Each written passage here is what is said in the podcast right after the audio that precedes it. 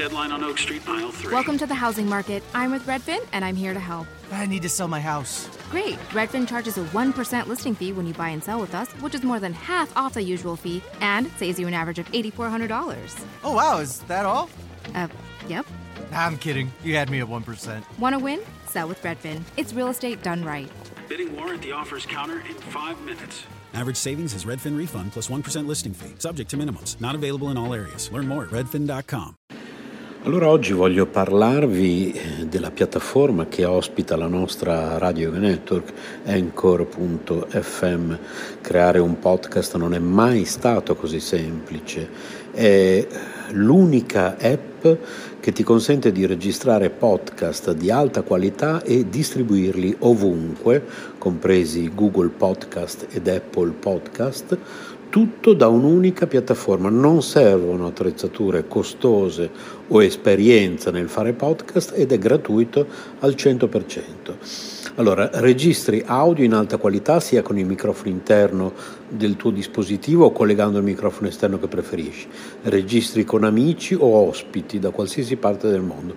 Ricevi messaggi vocali dai tuoi ascoltatori e aggiungi le loro domande o il materiale che ti hanno inviato al prossimo episodio. Aggiungi un'ampia gamma di intermezzi musicali ed effetti sonori al tuo podcast. Importi audio da utilizzare nei tuoi podcast da qualsiasi app del dispositivo.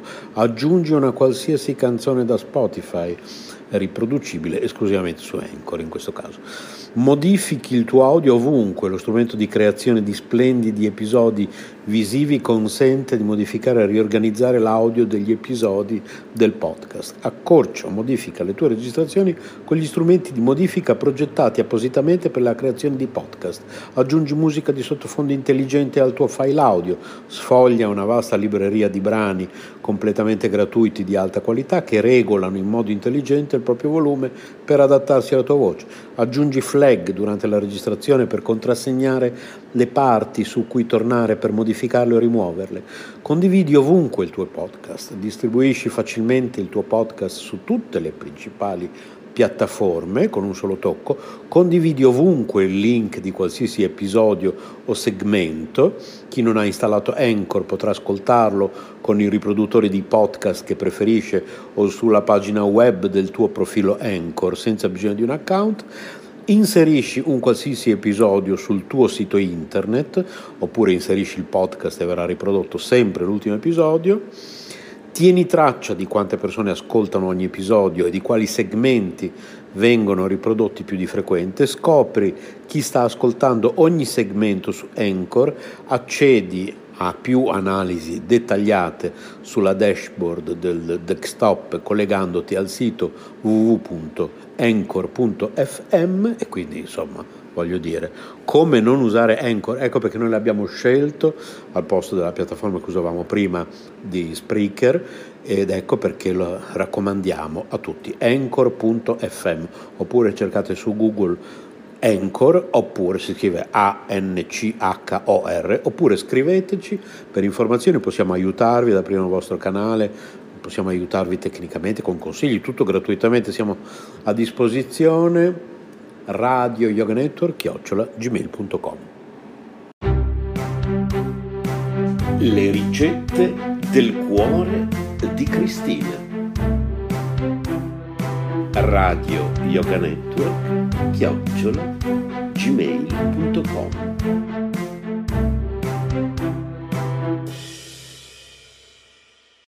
Eccoci qua per il consueto appuntamento con le ricette del cuore di Cristina. Bruschetta calabrese, una fetta di pane casareccio o integrale, alcune cucchiaiate di peperoni alla calabrese, un cucchiaio di olio extravergine di oliva. I peperoni alla calabrese si preparano con un chilo di peperoni rossi e gialli, alcu- alcuni cucchiai di buon olio extravergine d'oliva, un paio di cucchiai di formaggio pecorino grattugiato, un paio di cucchiai di pane grattugiato, due cucchiai di capperi in salamoia, un cucchiaino di origano, sale e peperoncino rosso in polvere. Si abbrustoliscono i peperoni sulla fiamma, si elimina la pellicina che li riveste, i filamenti, i semi e si tagliano poi a piccoli pezzi.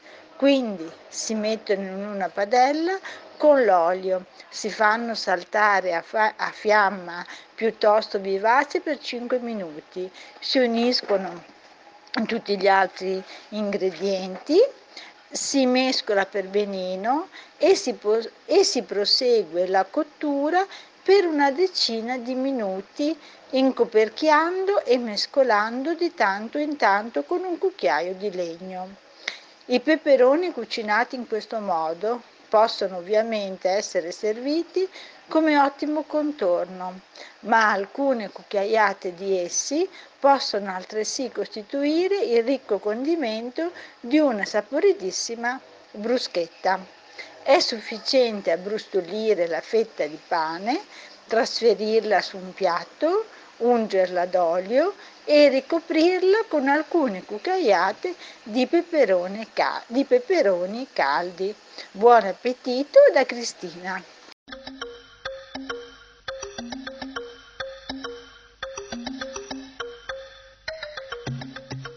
Fuori dal tempo. Selezione da archivio dei migliori programmi di RKC.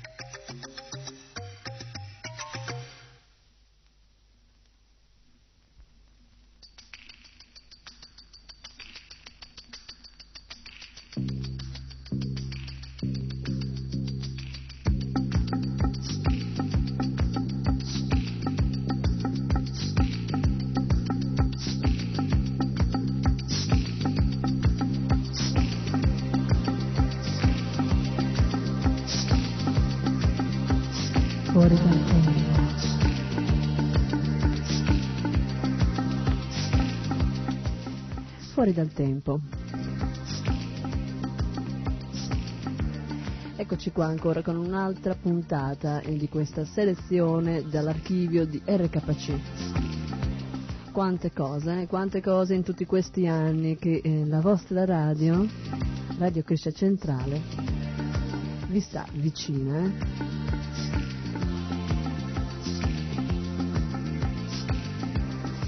Devoti per fare trasmissioni hanno eh, trovato idee e spunti da tantissime cose. Naturalmente, naturalmente la base sono sempre i libri, i libri di Srila Prabhupada. Ed è sempre di buon auspicio rivolgere all'inizio di ogni cosa, di ogni azione, anche di questa trasmissione, un pensiero di gratitudine a Sua Divina Grazia e Sri Bhaktivedanta Swami, Srila Prabhupada. Il nostro maestro spirituale, eterno benefattore, fondatore della nostra associazione, eh, Associazione Internazionale per la Coscienza di Krishna.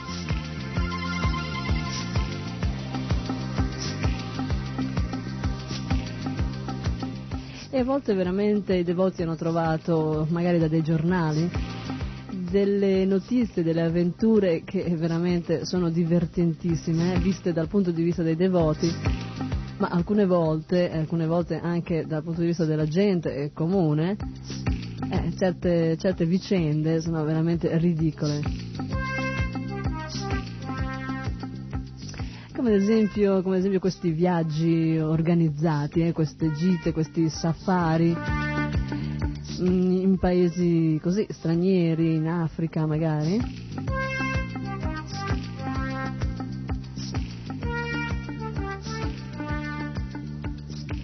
Che eh, a volte sembrano proprio queste avventure un po' buffe, vissute anche in certi film comici. Eh?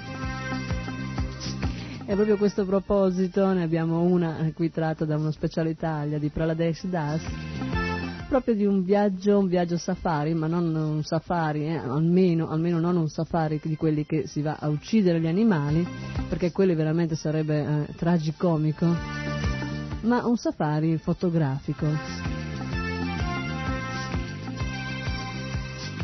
Così vediamo come la gente eh, può non solo perdere tempo prezioso che potrebbe dedicare alla ricerca spirituale, in cose che magari apparentemente eh, potrebbero essere così viste, magari mh, cose magari serie, apparentemente sempre si intende perché di serio veramente c'è solamente la ricerca, eh, la ricerca della nostra unione con Dio, Krishna, la persona suprema. Ma a volte veramente sono addirittura um, ridicolissime. Comunque andiamo a sentire.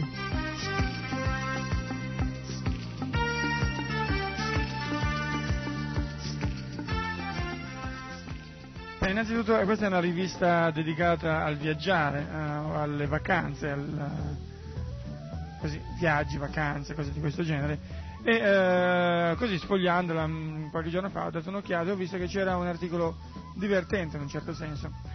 È una, una lettera di un, di un, turista, un dottore tra l'altro, che ha, ha avuto modo di uh, sperimentare uno di quei tipici viaggi organizzati no? che sono tanto di moda al momento attuale, no? cioè, quei, tipici, quei, viaggi così che vengono molto pubblicizzati no? dappertutto. E il viaggio in particolare che, eh, a cui ha partecipato questo nostro, questo nostro eh, dottore era un viaggio in Kenya. Adesso eh, io vi voglio leggere questa lettera perché è particolarmente divertente e soprattutto fa vedere un po' così che tipo di eh, imprevisti possono accadere quando uno fa un, un viaggio di questo genere. Poi però eh, vi darò anche eh, una, diciamo così, un'indicazione di come leggere questa lettera, cioè di come vedere questa lettera alla luce della filosofia della coscienza di Krishna. Naturalmente qui si parla dell'agenzia che ha organizzato il viaggio, infatti questa lettera diciamo, è una, una, specie di lamentela eh, scritta dal sfortunato dottore che ha fatto appunto il turista verso appunto l'agenzia che ha un nome sicuramente molti la conoscono però siccome non è che vogliamo eh, in qualche modo danneggiare nessuno allora diciamo che la chiameremo in un altro modo adesso magari vedo quando oppure non la chiameremo per nulla. Allora andiamo un po' a vedere eh, questa uh, letterina divertente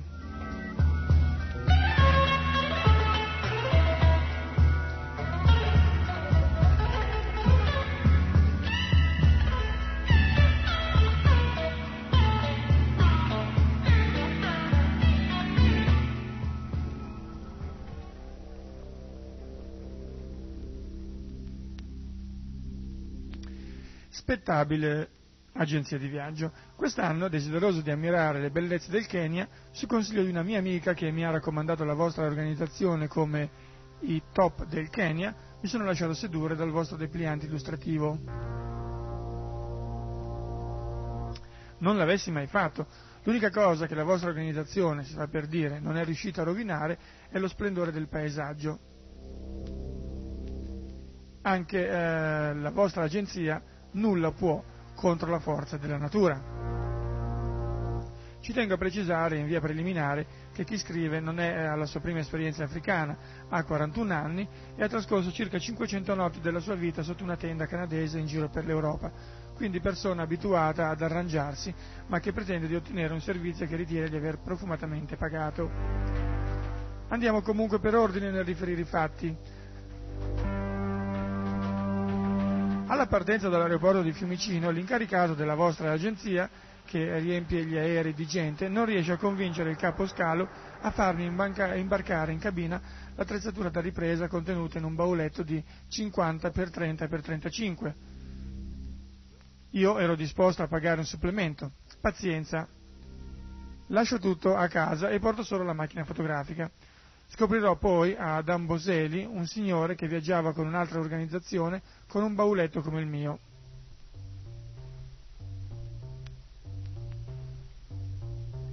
Arrivo a Nairobi, recuperiamo i bagagli e facciamo dogana senza alcuna assistenza.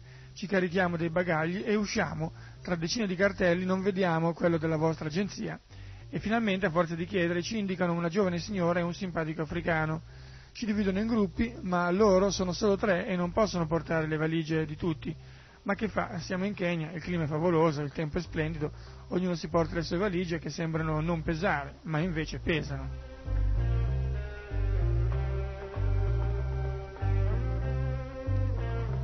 Arriviamo all'Hilton, ci danno appuntamento per le 14 per un giro di Nairobi, non compreso, e spariscono.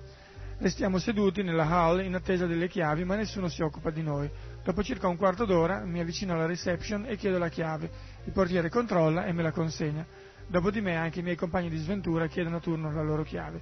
Se era per la vostra agenzia, stavamo ancora lì ad aspettare.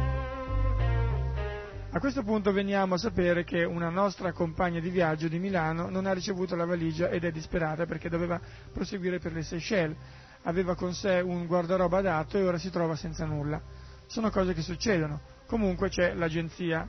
L'agenzia promette e invece se ne frega poiché alla fine del viaggio veniamo a sapere che la valigia è restata a Fiumicino in quanto si è staccato il talloncino i tanto deprecati eh, aeroporti di Roma, visto eh, sulla valigia l'indirizzo delle Seychelles, hanno fatto un telex per sapere se la titolare era arrivata, ma questa era al safari e quindi la risposta è stata negativa. Se l'agenzia avesse telefonato da Nairobi a Fiumicino, la signora era disposta a pagare la telefonata, il problema si sarebbe risolto.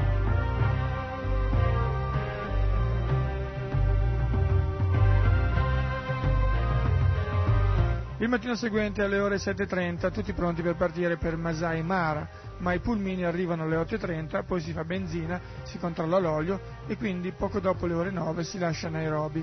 Siamo in 14 e siamo sistemati in due pulmini a dir poco fatiscenti.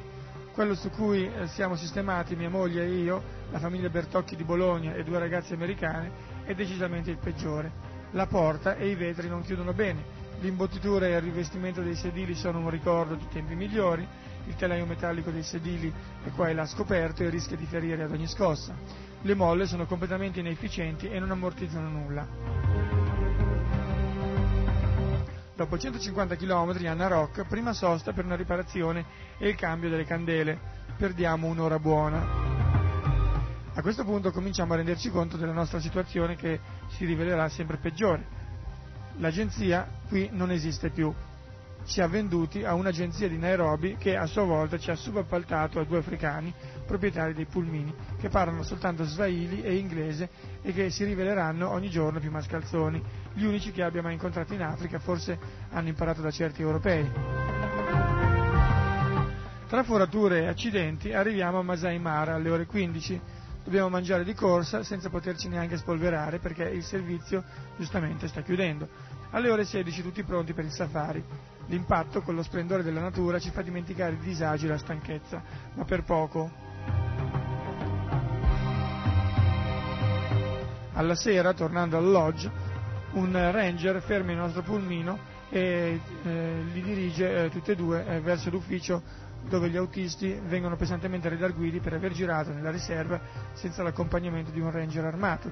Per risparmiare 10.000 lire hanno rischiato la nostra pelle.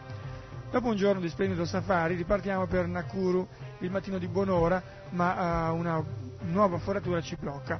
L'autista non ha fatto riparare la prima ruota forata al lodge e quindi, montata la seconda ruota di scorta, dobbiamo fermarci al primo lodge e perdere due ore per riparare le due ruote.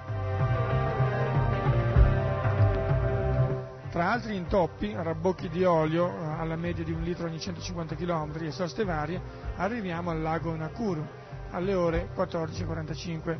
Per recuperare il tempo perduto, il nostro autista, Rafael, ha guidato come un pazzo, superando e abbandonando l'altro pulmino in evidente difficoltà. Gli altri compagni di viaggio arriveranno dopo circa un'ora. Hanno avuto un guasto piuttosto serio e il pulmino era immobilizzato.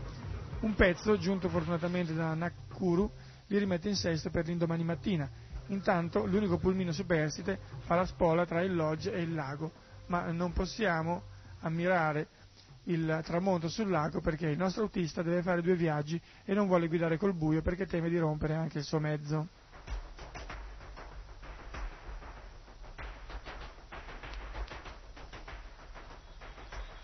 Ripartiamo il mattino con un notevole ritardo, ma siamo un po' sollevati perché pensiamo passando per Nairobi ci faranno cambiare i mezzi. Illusi. A Nairobi nessuna traccia dell'organizzazione a cui abbiamo versato fior di milioni. Gli autisti ci piantano mezz'ora davanti all'Hilton, poi tornano, ci caricano via e a nulla valgono le nostre proteste. All'arrivo ad Amboseli, il pulmino dei nostri compagni si guasta per l'ennesima volta. Vediamo i nostri amici fermi che ci fanno segni mentre il nostro autista non vuole fermarsi per prestare aiuto. Dobbiamo alzare la voce e minacciare, solo così si ferma.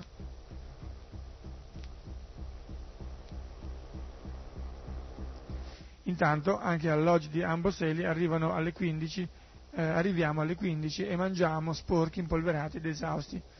Lo spettacolo immenso ed emozionante del Kilimangiaro ci riconcilia con il mondo, ma i nostri autisti ci richiamano bruscamente alla realtà. Avvistiamo quattro ghepardi che si accingono a cacciare una gazzella, mentre i pulmini di altre organizzazioni li seguono per assistere a questo spettacolo eccezionale, i nostri autisti si rifiutano di seguirli nonostante le nostre imprecazioni, preghiere, minacce in inglese, italiano e romanesco. Cito testualmente dal depliant dell'agenzia di viaggio.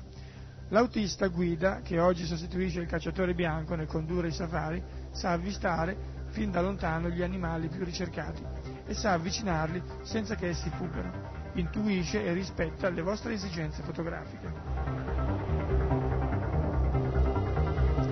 Peccato che il depliant non specifichi i metodi per ottenere questi servizi, che nel nostro caso potevano andare dal randello alla pistola alla nuca.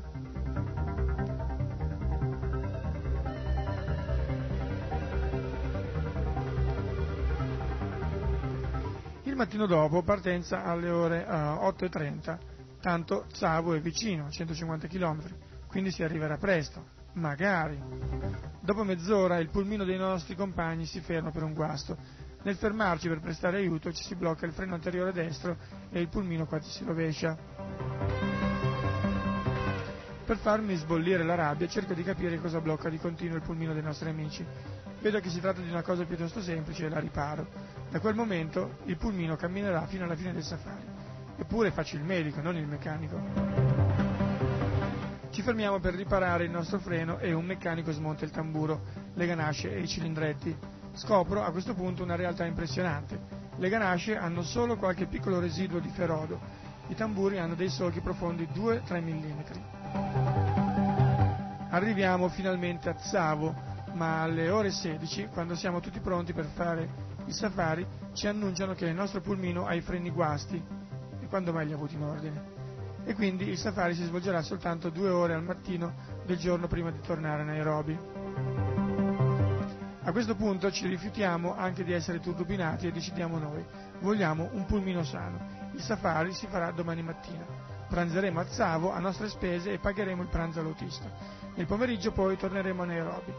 Messi alle strette, i due autisti chiamano Nairobi e finalmente arriva un altro pulmino seminuovo, confortevole, molleggiato, silenzioso, con la porta e i vetri che chiudono e un autista gentile ed educato il safari a Tsavo e il ritorno a Nairobi sono stati gli unici momenti gradevoli di questo safari.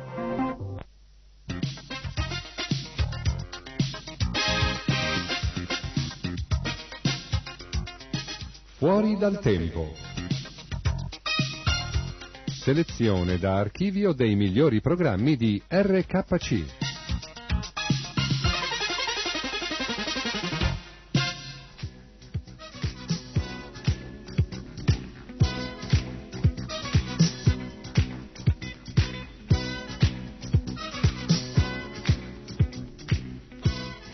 Simpatica è questa storia.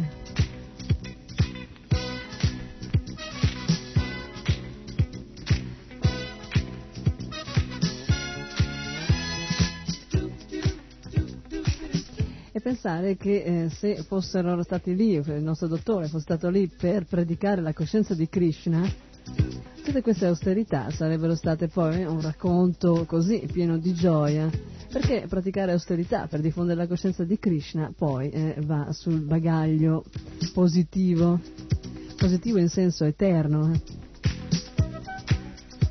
E invece, invece... Eh.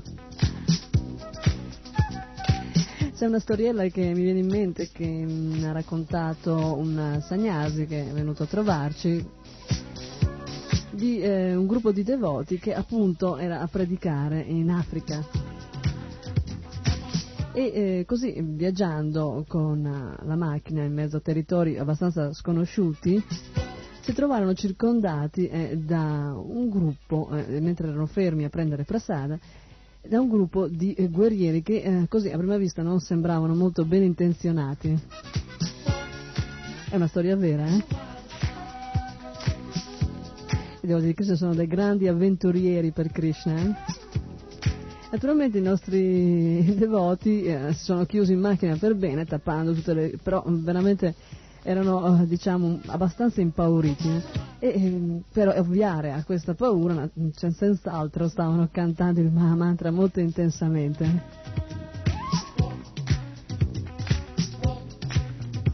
e i guerrieri si stringevano sempre di più alla macchina tutti eh, con le lance, gli scudi eh, guardavano dentro forse anche per loro questi personaggi con la testa rasata eh, erano magari un po' strani. A un certo punto quello che sembrava essere il capo della, del gruppo ehm, parlò così nella loro lingua e si capì che faceva segni di, di stop, di fermarsi e eh, improvvisamente eh, cambiò completamente l'atmosfera, diventò amichevole, quindi il capo cominciò a fare segni di, di uscire, insomma, eh, alla fine eh, si scoprì che il capo di questo gruppo di guerrieri africani era stato una volta in città. e non solo aveva incontrato i devoti di Krishna mentre cantavano e danzavano per le vie del centro in estasi in nome di Dio, cosa che colpisce direttamente la natura, la nostra vera natura è autentica natura, quella di anime spirituali eterne, e quindi colpì anche il nostro capo tribù. Ma aveva anche preso prasada e lui ricordava con gratitudine e con piacere questo episodio e tutti così finirono per riprendere Prasad insieme. È una bella storia, vera? Quindi per dire come anche le situazioni più eh, così impreviste per il devoto che va a predicare eh, siano sempre poi al lieto fine. Ma continuiamo a sentire la nostra storia.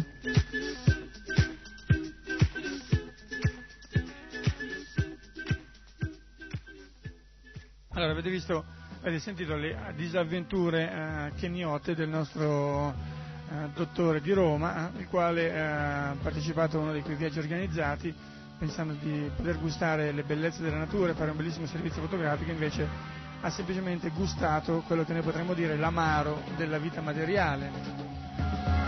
Sì, perché in effetti, anche se eh, in questa particolare lettera eh, il nostro eh, autore metteva in risalto anche un aspetto un po' così eh, buffo, divertente, ironico della situazione, eh, c'è da dire che in effetti tutta la vita materiale così, non è che solamente quando uno va a fare un viaggio in Kenya si trova nei guai, ma lo si trova costantemente durante tutto il tempo.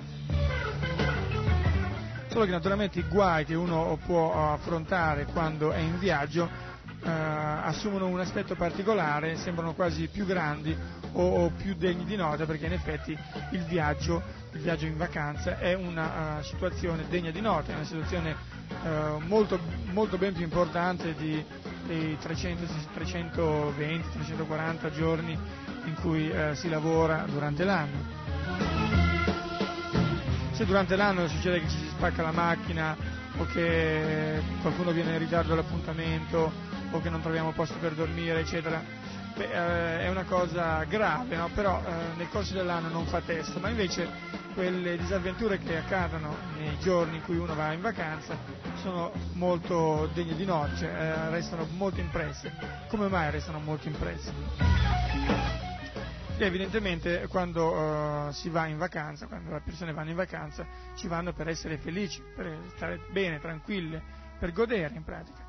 E quando poi si trovano invece di fronte alla um, amara realtà che eh, in questo mondo materiale il godere, cioè il piacere, l'aver piacere, provare piacere è una cosa molto molto difficile, anzi è assolutamente impossibile, allora uh, le persone restano veramente turbate, scioccate da questa uh, realtà veramente molto pesante e eh, naturalmente poi magari uh, reagiscono scrivendo magari queste lettere e così via.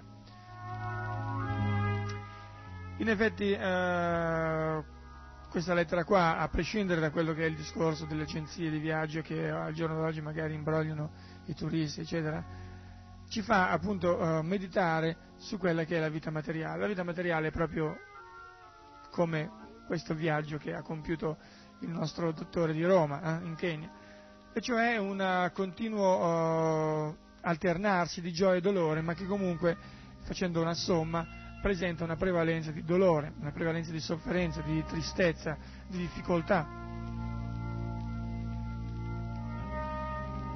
E naturalmente in questo tipo di realtà, che è la vita materiale, tutti cercano di imporre, di imporre eh, la loro volontà, di modificare le cose a proprio eh, favore, cioè proprio in modo che possano soddisfare i loro desideri. Ma noi sappiamo comunque che tutte queste attività che vengono eseguite eh, per cercare di essere più felici, di godere di più nel mondo materiale, non sono altro che una grandissima illusione, molto più amara di quello che sembra, perché in effetti tutte queste attività generano una reazione che dovrà poi portarci a pagare le conseguenze delle attività che noi facciamo. La tendenza di questo mondo materiale è quella di essere felice, ma poiché eh, siamo privi di coscienza di Dio, eh, non riusciamo a essere felici della giusta quantità che Dio stesso ci ha dato, ma vogliamo essere felici eh, esagerando, esagerando, cioè prendendo più del necessario. Come mai questo? Semplicemente perché l'anima non è soddisfatta. Se l'anima fosse soddisfatta, allora l'anima, cosciente di Krishna, cercherebbe solamente quello che è eh, la dose che Krishna ha dato a, a noi, cioè che, eh, la quantità di felicità, di piacere che eh, Krishna uh, dà a ogni anima, a ogni essere individuale. E questo sarebbe più che sufficiente per darci la felicità. Però uh, succede che nessuno è cosciente di Dio, pochissimi sono coscienti di Dio. E allora cosa fanno? Non essendo coscienti di Dio, ognuno vuole il piacere e il piacere naturalmente lo cerca attraverso i sensi. Cercando il piacere attraverso i sensi, la tendenza è quella di soddisfare i sensi per avere piacere. E eh, per avere più piacere o per continuare a prolungare nel tempo questo piacere, la tendenza è sod- di eh, eh, soddisfare sempre di più i sensi con gli oggetti del piacere, ma a un certo punto uno comincia a superare il limite consentito, vale a dire ad andare oltre alla, alla quantità che era predisposta dalle leggi divine per lui e quindi se, eh, prende più di quello che gli è necessario, evidentemente lo prende a qualcun altro, no? Quindi la regola vuole che in questo mondo materiale il piacere di una persona è sempre a scapito del piacere di qualcun altro. Molto rare sono le situazioni di equilibrio e comunque non sono assolutamente durature, durano solamente poco tempo, ma eh, il nostro desiderio di piacere è sempre eh, continuo, è, è costante, è eterno, e sappiamo che è eterno senza fine. Per cui anche queste rare situazioni di bilancio, di eh, equilibrio, non possono assolutamente soddisfare nessuno.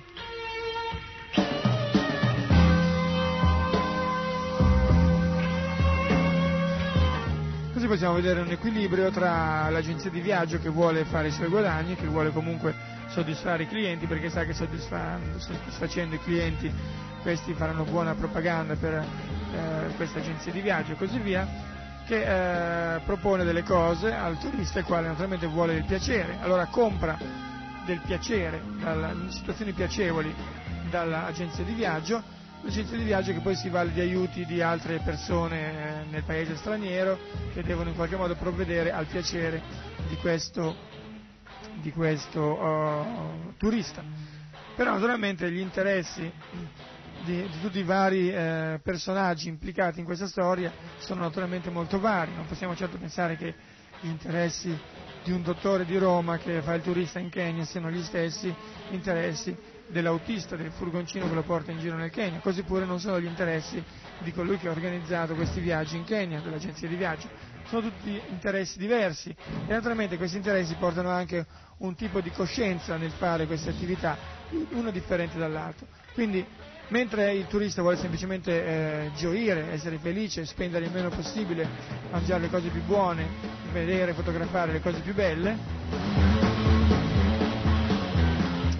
il, uh, guidatore del furgone probabilmente vorrà fare il meno fatica possibile, vorrà guidare il meno possibile, vorrà uh, viaggiare il meno possibile, vorrà andare tranquillamente senza sforzare il mezzo perché c'è il rischio che si rompa, vorrà ricevere molte mance, vorrà ricevere molti pranzi gratuiti e così via.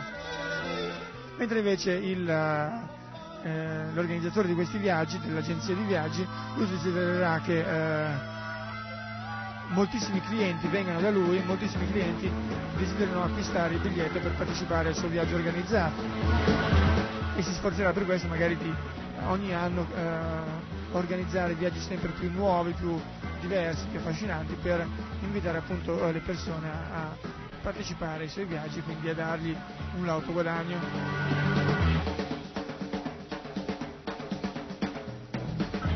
Quindi queste tre persone non saranno mai soddisfatte eh, tra di loro se la relazione che li unisce è quella tipica relazione del turista, dell'agente di viaggio e del guidatore del pulmino.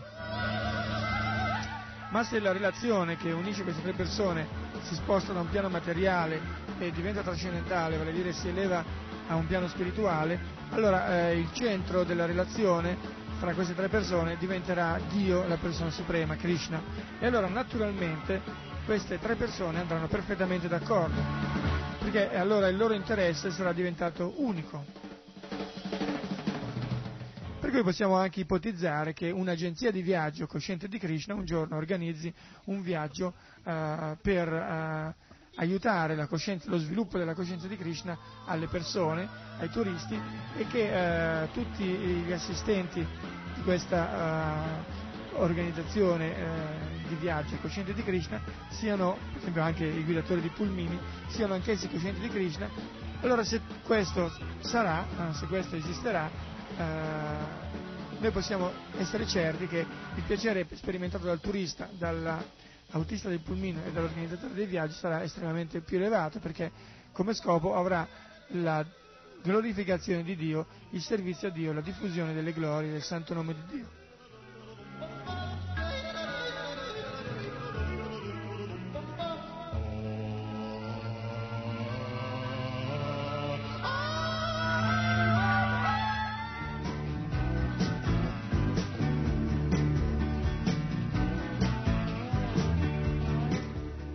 Per questo vi posso dire che noi devoti di Krishna stiamo organizzandoci proprio in questo senso, nel desiderio di eh, presentare a tutti coloro che sono interessati i luoghi santi dell'India o, o, anche naturalmente i luoghi santi in tutto il mondo perché ormai i luoghi santi della coscienza di Krishna sono dappertutto.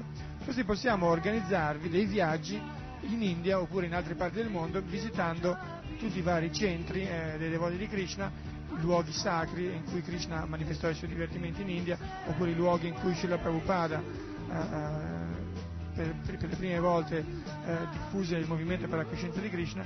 E in questo modo possiamo giovare notevolmente alla vostra vita spirituale e eh, fare fe- eh, felici voi, essere felici noi, essere felici anche gli autisti dei pulmini, eh, che saranno coscienti di Krishna. E in questo modo tutti potranno eh, partecipare di una gioia superiore trascendentale, senza naturalmente eh, questo continuo tentativo di sfruttare la situazione da parte dell'uno, dell'altro e dell'altro ancora.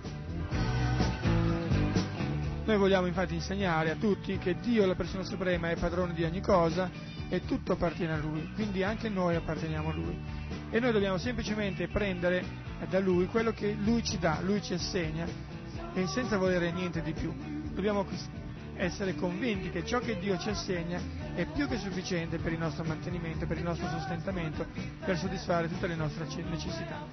E quindi dobbiamo imparare a non desiderare mai nulla di più, perché eh, tutto ciò che noi possiamo desiderare in più non solo causerà sofferenza agli altri, perché verrà tolto a loro, ma eh, soprattutto causerà sofferenza a noi, perché oltre al karma di aver preso agli altri, ci sarà anche il fatto che eh, con uh, più di quello che ci serve eh, noi andremo contro le leggi di Dio e questo naturalmente ci farà stare male.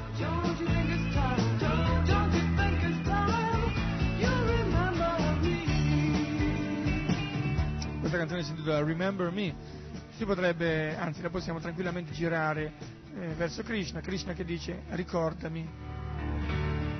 Quindi il modo per uh, rendere perfetta ogni attività è proprio quello di ricordare Krishna. Mettetevi, eh, mettete Krishna nella vostra vita e eh, la vostra vita diventerà sublime, diventerà meravigliosa, fantastica.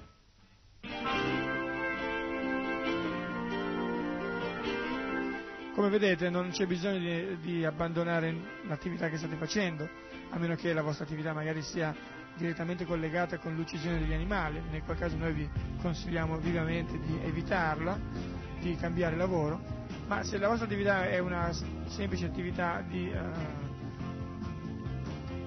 di ufficio, di negozio, cose di questo genere, allora potete continuare a fare questa attività e uh, dedicarvi alla coscienza di Krishna.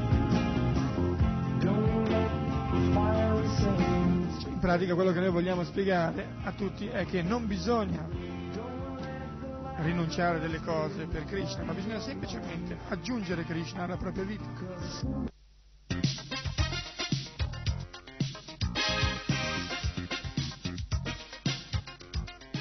Fuori dal tempo. Selezione da archivio dei migliori programmi di RKC.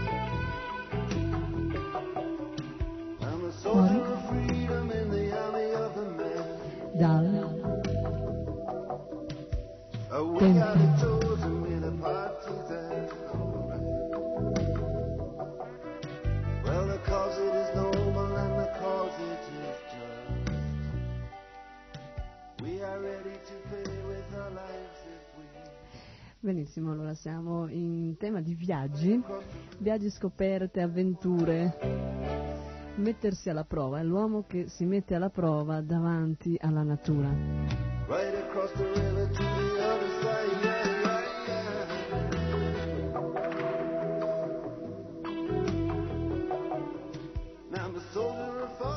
Naturalmente tutti quanti vedono, eh, vedono anche eh, se non eh, diciamo, lo, eh, ce l'hanno chiaro nella mente come concetto, però tutti quanti sentono che la manifestazione naturale, le bellezze della natura, tutti gli esseri viventi eh, hanno qualcosa di eh, veramente meraviglioso, diciamo pure di divino.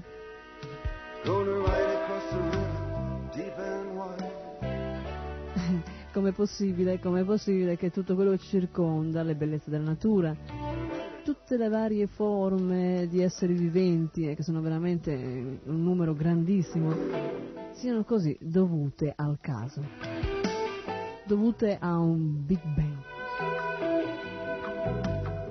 Non è assolutamente possibile. Qualsiasi esperimento facciato in questo senso non può dare che segni che non è possibile. Nessuna esplosione può uh, creare un ordine così perfetto, delle cose così meravigliose. Nessuna esplosione può creare anche il più piccolo fiore, il più piccolo insetto. Nessun insieme di elementi chimici buttati lì, mischiati e stramischiati, può creare questo. Eh? Solamente lo sguardo di Dio, la mano di Dio può in un marasma di elementi chimici tirare fuori eh, quello che si chiama la creazione materiale dell'universo materiale.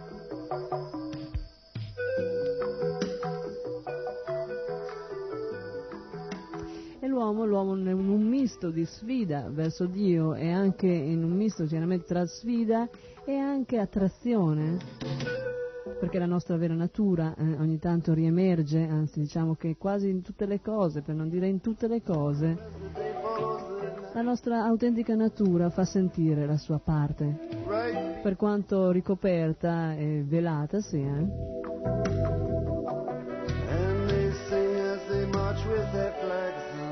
Nella ricerca di eternità, nella ricerca di bellezza, nella ricerca di felicità, in tutto quello che, eh, tutto quello che implica questi, queste ricerche è la nostra vera natura che parla, eh, perché? perché noi siamo anime spirituali eterne pieni di conoscenza, di felicità.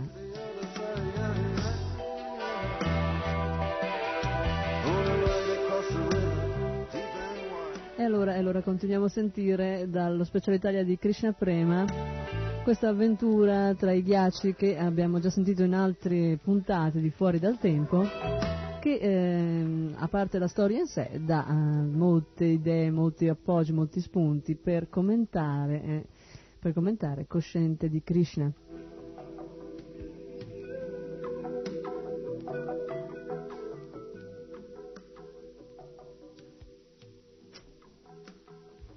Il settimo giorno decidemmo di attaccare i 2000 metri che ci separavano dalla vetta.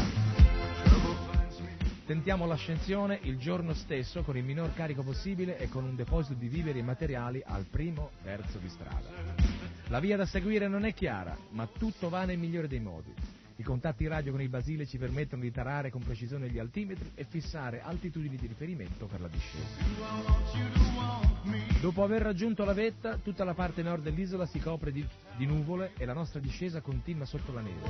Il vento non è turbolento, ma verso le 11, quando ho fatto or- un, ormai buio, ci troviamo immobilizzati a 1900 metri in una nebbia ghiacciata che riduce la visibilità a 15 metri siamo obbligati a preparare un bivacco in un crepaccio. La notte non sarà allegra.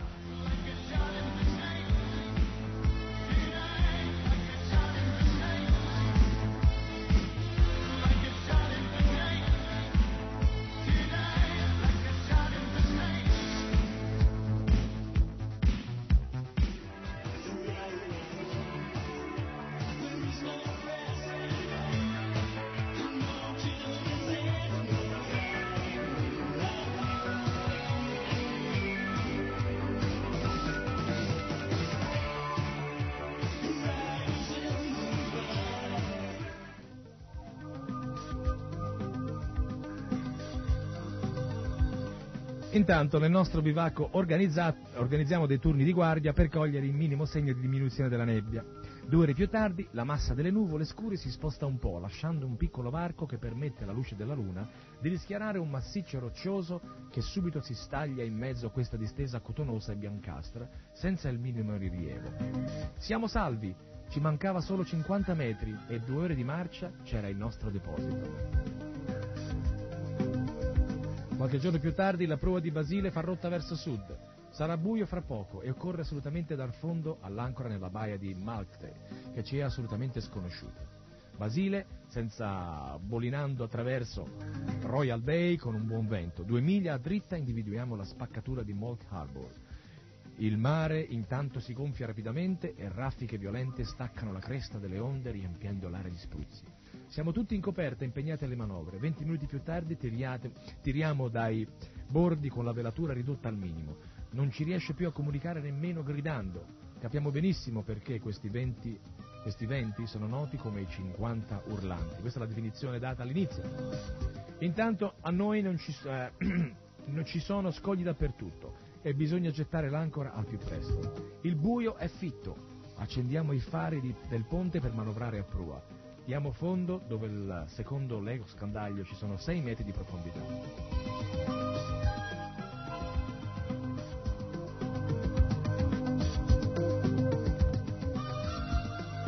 Nonostante la potenza del proiettore non riusciamo a vedere al di là della parete di spruzzi scintillanti attraversata dal fascio di luce. Occorrerà vegliare tutta la notte con un piede sulla catena dell'ancora per accorgersi quanto questa cominciasse a dare il fondo. L'ancora deve però tenere a tutti i costi perché anche la via del largo ci è preclusa dagli astri.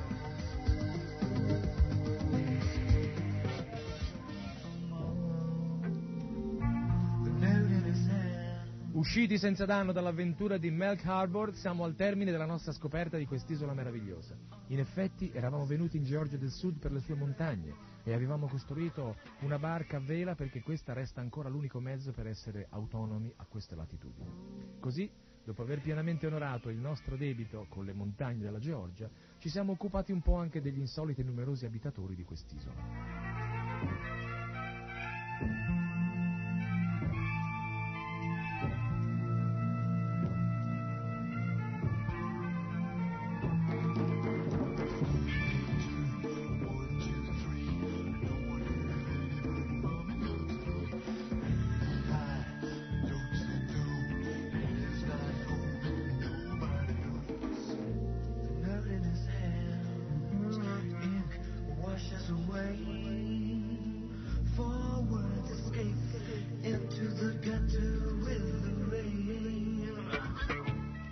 Ushkin e Leyte, antiche basi baleniere, più di 3.000 renne, brucano l'unica erba dell'isola, il resto è completamente di ghiaccio, e vivono in una completa tranquillità. La fauna della Georgia è un vero paradiso di cui gli inglesi sono giustamente gelosi e che del resto non corre troppo rischi di essere insidiati. Dopo quattro mesi Basile deve infine lasciare la Georgia del Sud. Passiamo 24 ore con l'ultima paura degli iceberg e lottiamo per evitare di metterci di traverso alle onde e di essere fatti rotolare come una bottiglia dalle spaventose onde dell'Oceano Australe.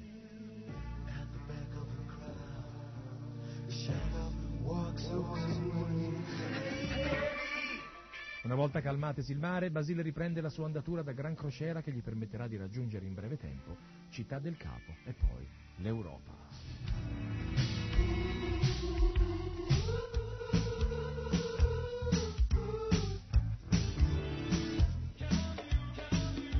La spedizione di Basile in Georgia del, del Sud è nata solo in funzione di se stessa, solo per il gusto estremo dell'avventura che ne animava i protagonisti che fin dall'inizio hanno creduto e poi verificato la bontà della semplice equazione. Mare più montagna uguale avventura totale.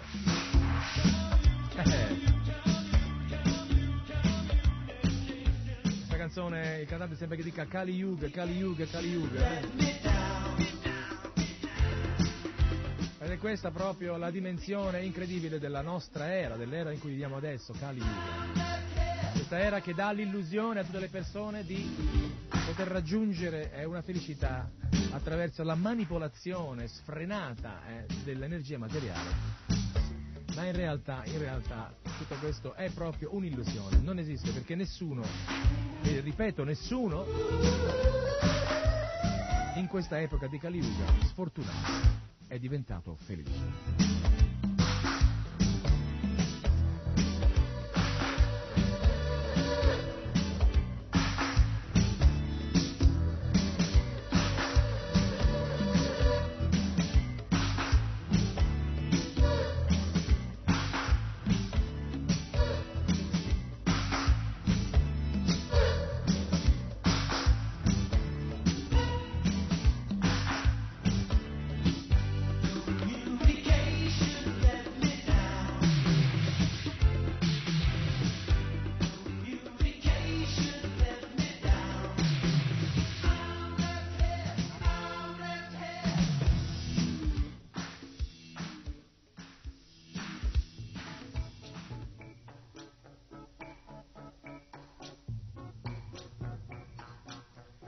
E così eh, finisce questa avventura, una delle tante innumerevoli avventure che si sono ormai eh, aggiunte alle altre eh, negli album delle grandi esplorazioni, grandi, dei grandi uomini che hanno cercato di, in qualche maniera di eh, dominare la natura, eh, cercando di sopravvivere in condizioni austere, diremo noi dal punto di vista vedico. Eh, questo tipo di austerità, come abbiamo detto prima, è un'austerità così un po' inutile, se vogliamo, proprio perché alla fine di questa strada eh, c'è il ritorno verso la normalità, il ritorno verso qualcosa che, dalla quale siamo- abbiamo cercato di sfuggire prima e che inevitabilmente, puntualmente invece si ripresenta davanti a noi come il problema quotidiano. Problema quotidiano perché? Perché finché noi cerchiamo di evadere la realtà in maniera così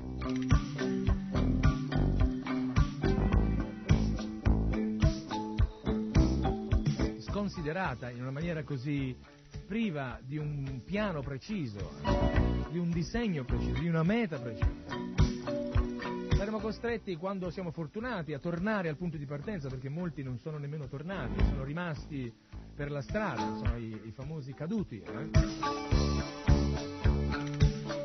E cadere in quelle circostanze non è glorioso, eh, come molti possono pensare, anche perché la prossima vita è determinata dalle azioni che noi facciamo in questa vita, questa è la descrizione precisa della legge del karma che è data dalle scritture vediche. E quindi trovarci in una condizione del genere, a lasciare il nostro corpo vuol dire in un qualche modo rimanere attaccati a, qual- a qualcuna di queste eh, situazioni ambientali e quindi che vuol dire forse eh, rinascere o prendere una vita che ha a che fare con qualcuno di quegli elementi che fanno parte del paesaggio che a noi tanto ci ha ispirato a, comp- a fare quell'impresa.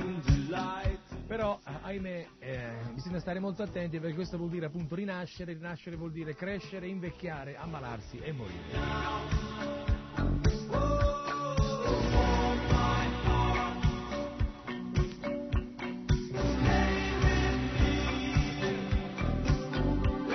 Quindi lasciamo perdere tutto questo ciclo, cerchiamo di fermarlo, cerchiamo di arrivare alla verità in una maniera più semplice, una maniera più pratica anche, eh, molto meno difficile da realizzare, ed è quella di diventare coscienti di Krishna.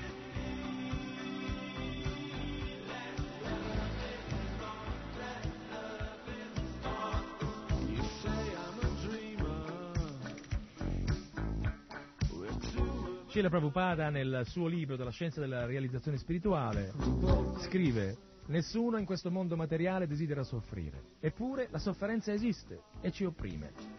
Essa giunge in attesa come un incendio nel bosco che divampa all'improvviso, senza che nessuno lo provochi. Nessuno vuole la guerra, ma i conflitti internazionali continuano ad agitare il mondo.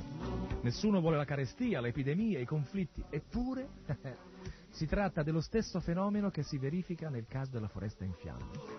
Come una pompa antincendio o qualche secchio d'acqua non serviranno a spegnere una foresta in fiamme, le vie dell'azione materiale non possono risolvere i problemi dell'esistenza.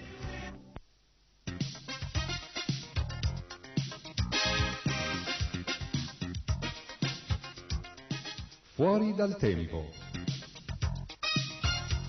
Selezione da archivio dei migliori programmi di RKC.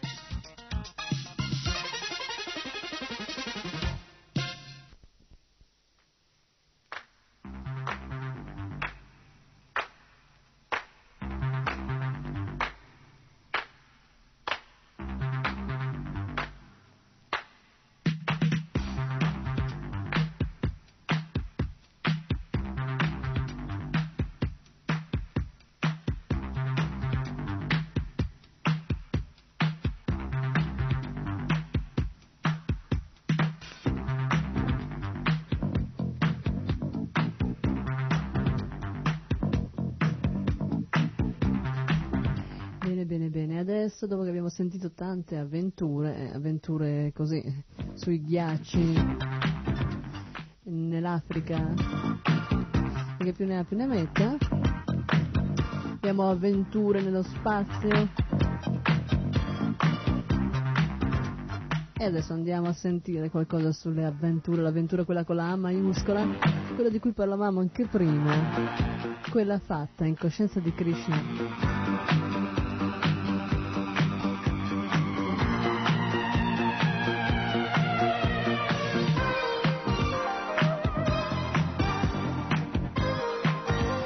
I devoti di Krishna veramente, se eh, voi siete interessati, possono passare anche delle giornate intere a raccontarvi le loro avventure, così nell'ambito della diffusione della coscienza di Krishna. E sono tante, sono meravigliose, sono tutte piene di significato.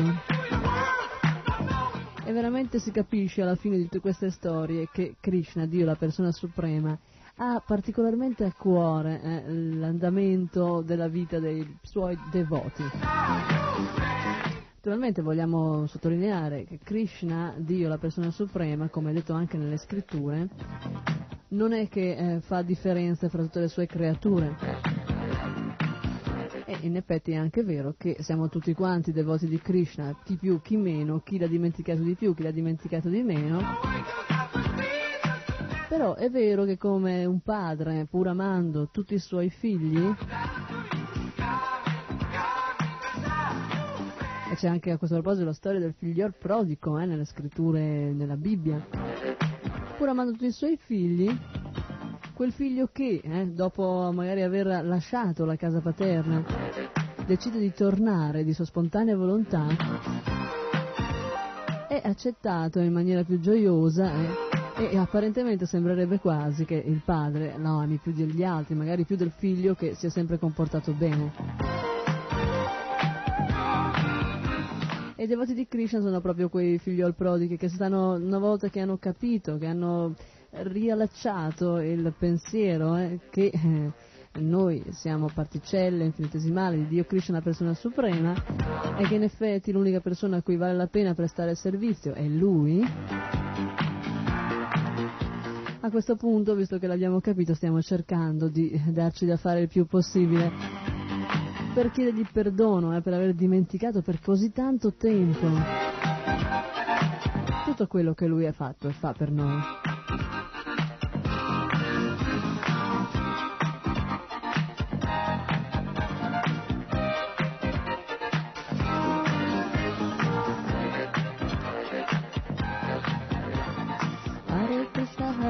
Krishna, Krishna Krishna, Hare Hare, Hare Rama, Hare Rama, Rama Rama, Hare Hare.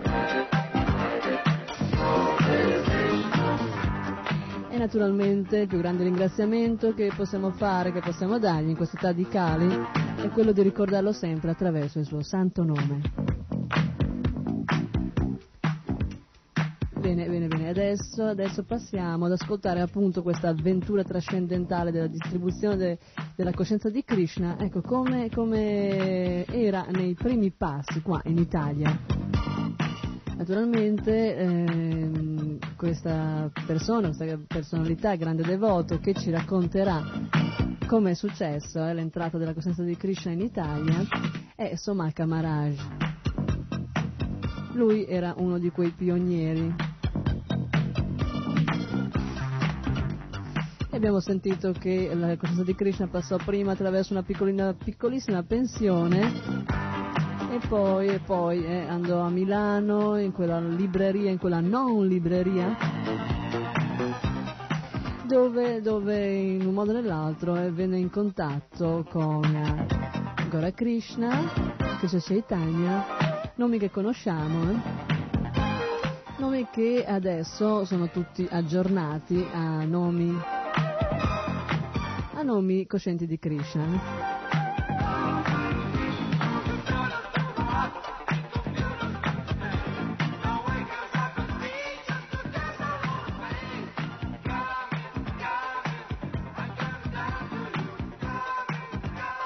Allora, loro infatti erano Claudio Rocchi, tutti conoscevano, eh, tutti conoscevamo Claudio Rocchi.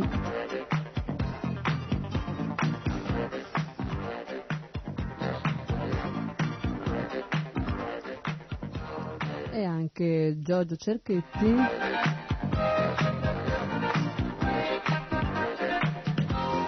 Comunque sentiamo come proseguì poi attraverso l'aiuto anche di questi devoti proseguì la diffusione eh, a macchia d'olio della coscienza di Krishna in Italia.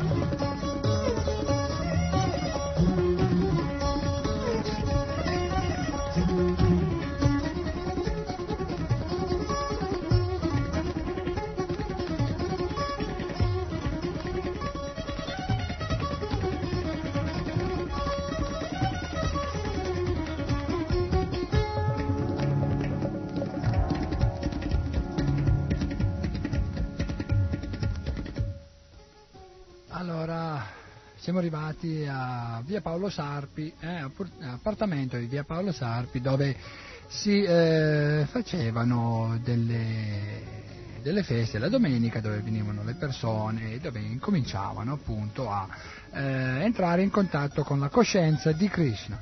Cosa succede dopo di via Paolo Sarpi? Eh, da, da, via Paolo Sarpi eh, il primo grosso boom, eh, boom della coscienza di Krishna perché eh, si presenta in un programma organizzato, un programma organizzato programma organizzato sempre dal nostro carissimo uh, amico eh, Carlo Patria che organizza un festival, il Festival dello Yoga, eh, il Festival dello Yoga. E uh, Gora Krishna che eh, era amico di tutte, tutte, quelle persone, conosceva diciamo tutte quelle persone che eh, in Milano appunto seguivano una qualcosa di alternativo alla società dei consumi, no? E quindi eh, Gora Krishna che conosceva Carlo Patria eh, si avvicina a Carlo Patrian e così eh, in questo festival dello yoga entrano anche a far parte gli Hare Krishna, cioè anche gli Hare Krishna partecipano a questo festival dello yoga. Eh?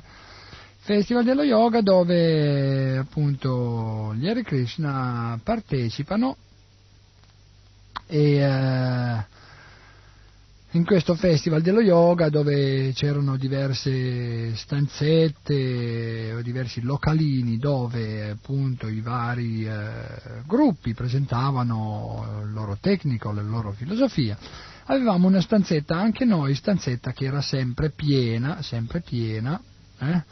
sempre piena di persone dalla mattina alla sera, festival che è durato una giornata, dalla mattina fino alla sera tardi, sempre pieno, io lì seduto dalla mattina alla sera, la gente forse si chiedeva come fa quel lì, sta sempre lì seduto, sempre lì seduto dalla mattina alla sera a parlare della coscienza di Krishna, a rispondere a tutte le domande, a predicare a tutte le persone che entravano dentro e veramente anche lì, anche lì la coscienza di Krishna ha fatto veramente, eh, diciamo, in quel festival la parte del leone. Perché? La coscienza di Krishna, che è appunto la più alta forma di yoga, come dice Krishna nella Bhagavad Gita, Yogi Nama Picharme Sham Madhyatena Smaratmana, colui che eh, mi ama e mi serve con amore e devozione è il più unito a me in yoga ed è il più alto di tutti gli yogi, quindi appunto coscienza di Krishna, yoga più elevato perché ci mette in contatto con Krishna, ha fatto la parte da leone al Festival dello Yoga dove tutti quanti sono passati per la stanzetta, per eh, la stanza dedicata agli Hare Krishna, tutti quanti sono passati di lì, hanno ascoltato la filosofia della coscienza di Krishna, hanno preso il prasadam, anche lì c'era il prasadam, eh? mi ricordo ancora dei deliziosi samosa, eh? samosa una preparazione indiana molto molto buona, eh? come diceva la pubblicità del Govinda, che i cuochi del Govinda hanno alle spalle 5.000 anni di esperienza. Eh? Quindi appunto al Govinda con 5.000 anni di esperienza, al Festival dello Yoga uguale, 5.000 anni di esperienza avevano portato dei samosa deliziosi che io avevo cucinato nella cucina di, eh, dell'appartamento di Gora Krishna in via Paolo Sarpi con l'aiuto di altri devoti eh, e di devote, tutti lì che cucinavano. Eh. Trovato dei, dei, dei deliziosi samosa, un'alva, un dolce molto buono, anche quello potete assaggiarlo al Govinda. Eh. Quindi, eh, appunto lì a questo festival dello yoga del delizioso prasanam che veniva distribuito a tutte le persone che si avvicinavano, una filosofia appunto anche lei spalleggiata da 5.000 anni, oltre 5.000 anni di esperienza e quindi eh, appunto coscienza di Krishna al festival dello yoga che alla fine del festival come conclusione siamo saliti sul palco dove si erano avvicendati tutti i vari yogi a fare vedere le loro posizioni e le loro cose. Siamo arrivati su noi, ci siamo messi a cantare Hare Krishna, a ballare e tutti quanti si sono messi a cantare. Molte persone nella sala si sono alzate in piedi, si sono messe a ballare con, loro, con noi ed è stata la trascendenza, eh? cioè è stata veramente un'atmosfera spirituale. Eh? Per quella volta il Festival dello Yoga era diventato veramente un festival dello yoga perché c'era veramente un'atmosfera spirituale dove tutti cantavano le glorie di Dio, cantavano il santo nome di Dio e danzavano in estasi, in estasi. Naturalmente anche noi devoti eravamo in estasi, più ancora degli altri, nel vedere le persone in estasi, noi eravamo anche noi in estasi. Benissimo. Festival dello yoga, eh?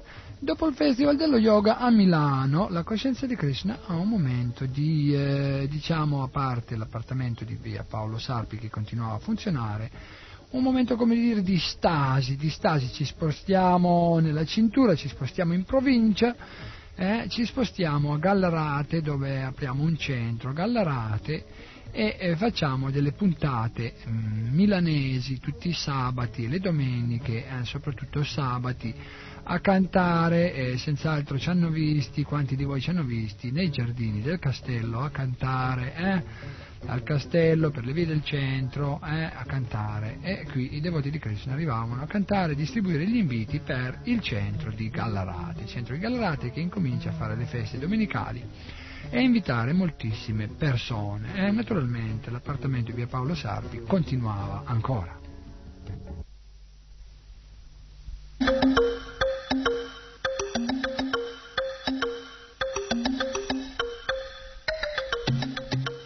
Fuori dal tempo. Selezione da archivio dei migliori programmi di RKC.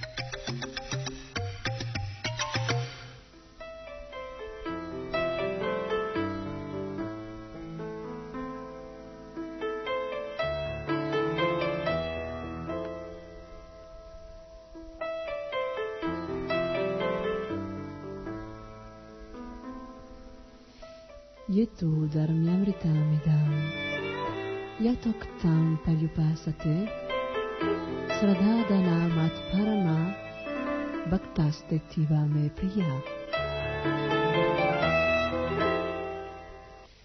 Colui che si impegna completamente e con fede in questa eterna via del servizio di devozione, facendo di me il fine ultimo, mi è infinitamente caro.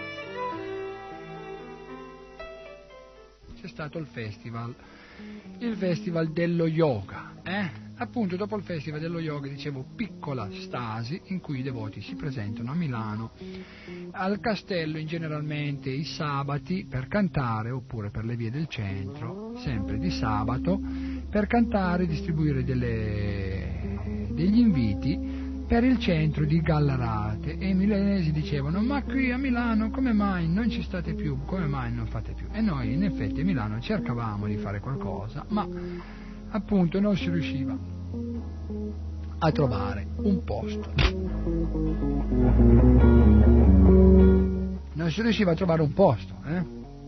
E quindi continuavamo a Gallarate, facciamo le discese, le calate, eh? scendevamo su Milano a distribuire le riviste, a cantare, distribuire gli inviti e poi risalivamo su, risalivamo su a Gallarate portando con noi le persone interessate. Eh?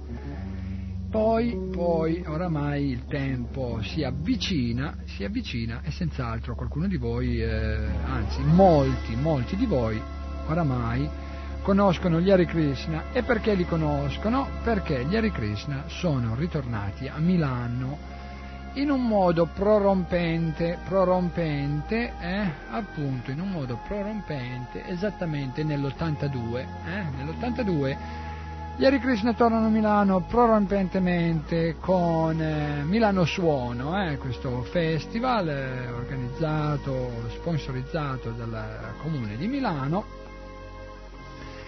eh, nel quale gli Hare Krishna partecipano, partecipano in due modi, partecipano sia a Milano Suono con eh, dei bravissimi musicisti indiani, eh, nonché la Hare Krishna Band, eh, questi bravissimi devoti che suonavano e cantavano Hare Krishna, naturalmente Hare Krishna, e poi anche appunto eh, musicisti, musicisti indiani, eh, musicisti indiani che eh, appunto suonavano al, al parco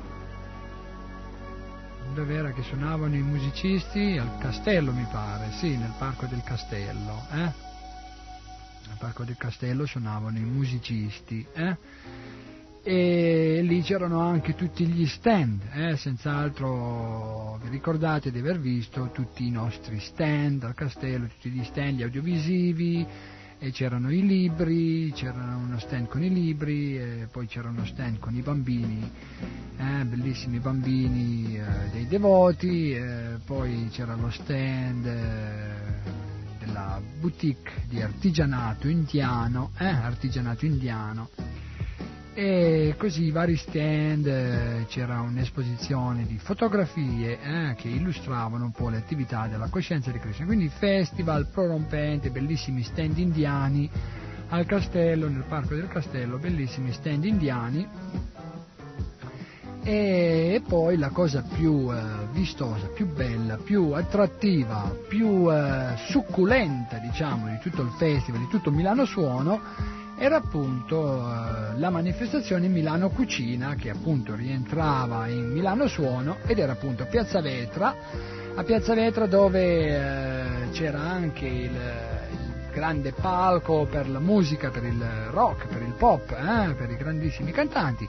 E eh, dalla parte opposta al palco c'era un turbinio di luci e di colori con questi tendoni indiani coloratissimi, eh, coloratissimi, questi stand indiani coloratissimi, qui c'erano appunto gli Hare Krishna con eh, la cucina, eh, questa cucina appunto che oggi è presente al Govinda, cucina con 5.000 anni eh, alle spalle di esperienza, cucina che appunto si presenta lì a a Piazza Vetra si è rappresentata in questa manifestazione di Milano Suono eh, e si presentava lì eh, la coscienza di Krishna con la sua cucina e bellissimi libri, anche lì c'era un'esposizione di quadri, di dipinti, meravigliosi dipinti indiani, eh? Eh, cioè non indiani ma eh, rappresentanti la cultura dell'India, eh, fatti da devoti eh, di Krishna di tutto il mondo, eh?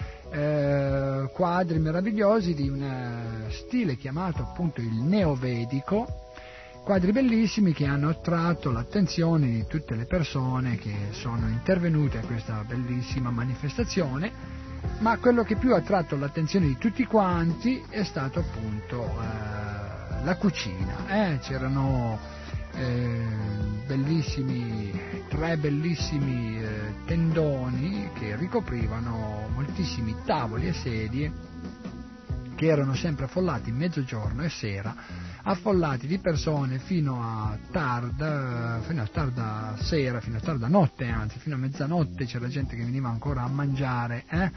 In piazza Vetra e poi c'era anche, eh, lo ricordate, quel bellissimo eh, camion lunghissimo, eh?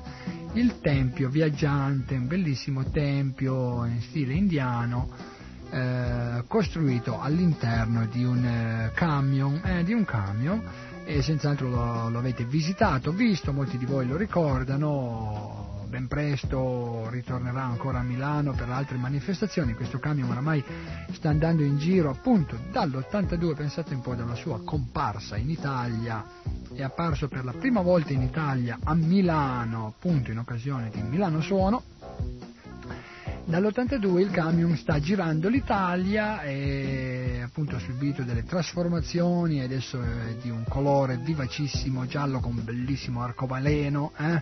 quindi se vedete un camion con un arcobaleno con scritto Festival dell'India Hare Krishna Festival dell'India, sapete che è arrivato da voi ancora una volta il meraviglioso Festival dell'India degli Hare Krishna che appunto portano la cucina vegetariana vedica e portano questa meravigliosa filosofia della coscienza di Krishna. Quindi Piazza Vetra, Piazza Vetra un prorompente festival degli Hare Krishna eh, qui eh, oramai è un, un, movimento per la coscienza di Krishna ben eh, sviluppato, ben organizzato, un festival eh, veramente che i giornali hanno definito eh, molto ben organizzato, specialmente la parte appunto di Piazza Vetra, la parte di qua, cioè la parte dove c'era il ristorante, tutti quanti hanno elogiato l'efficienza dei devoti di Krishna e la loro prontezza nel,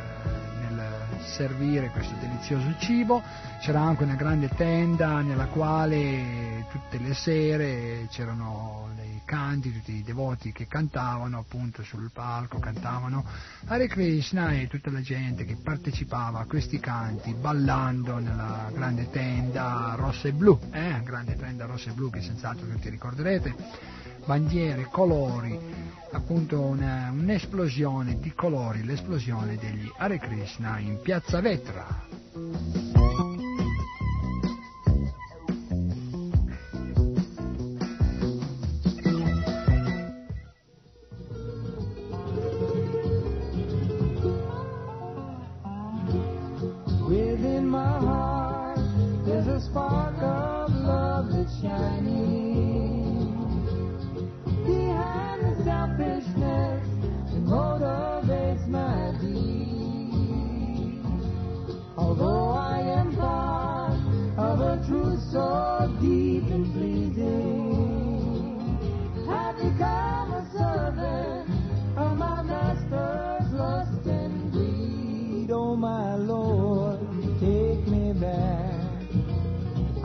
Wandered off the track and I want to learn to love you once again.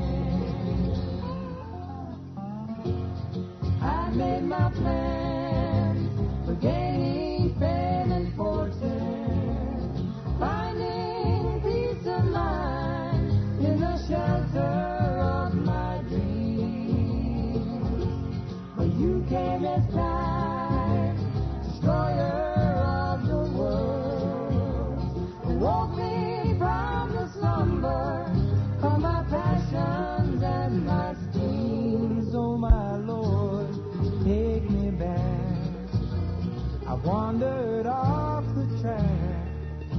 And I want to learn to love you once again. I've got to get back to you, Lord.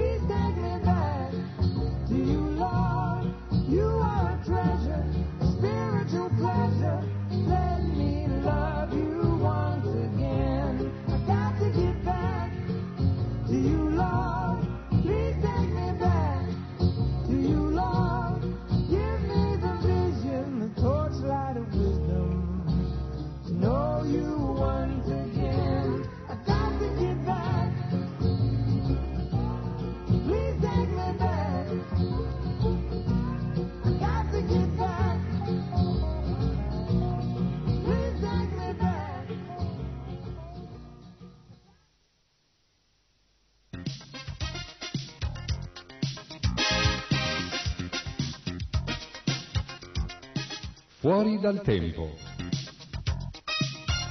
Selezione da archivio dei migliori programmi di RKC. Krishna Krishna è un netre. Netre, come voi sapete, abbracci non vuol dire dolcezza, una gioia, una felicità enorme. Una dolcezza, una felicità che non finisce mai. You don't have to do or die. La coscienza di Krishna è tutto da fare, eh? tutto da fare per spandere questo movimento, per offrire conoscenze spirituali a tutti.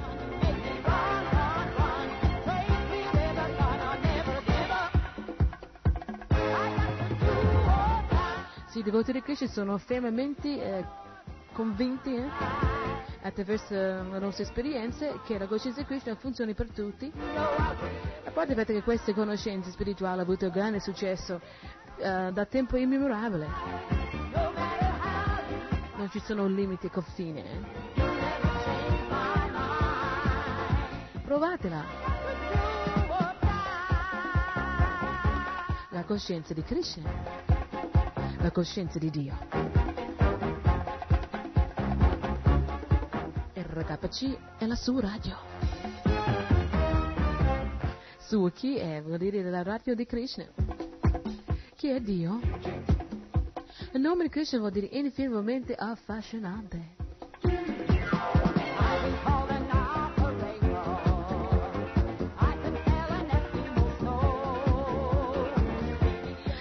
No, noi non siamo come questi cantanti che cercano di imbrogliare, no?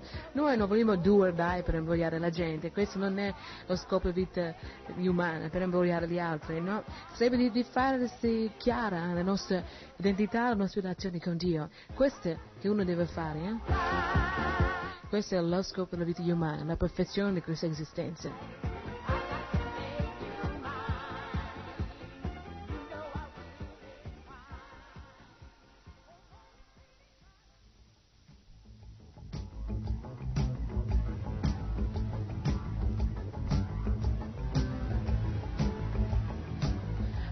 Qui? E voi chi siete? Siete ascoltatori fissi o ascoltatori casuali? A parte il fatto che noi sappiamo che la- il caso non esiste. Ci sono motivi ben precisi per uno si trova in un posto invece di in un altro. Chi ascolta RKC è già una persona speciale. Una persona che vuole conoscere.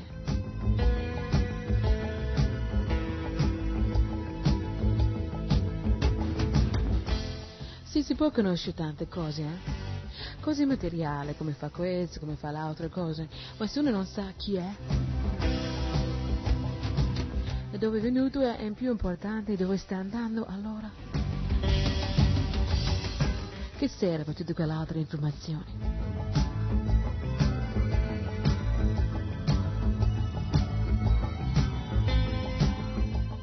La conoscenza vedica vi offre informazioni utili, eh?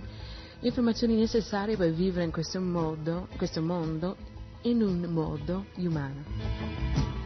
Direi anche oltre-umano, eh? perché la conoscenza spirituale ci aiuta a trascendere i nostri istinti, i nostri sentimenti, la nostra mente, i sensi e il corpo. Sì, perché in questa vita abbiamo un corpo umano, ma questa non è neanche essa non è la nostra vera identità.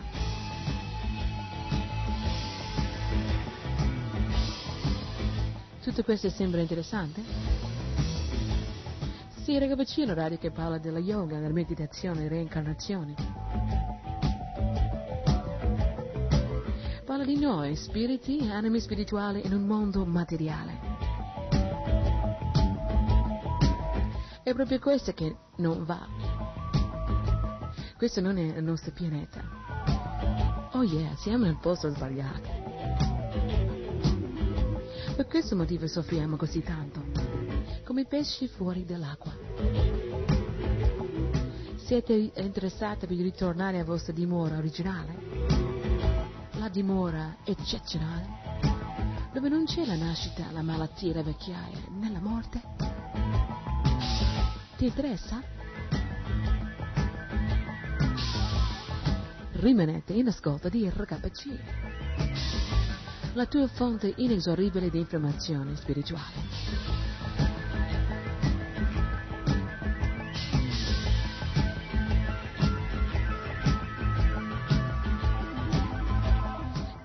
Possibile per un DJ di salvarvi la vita?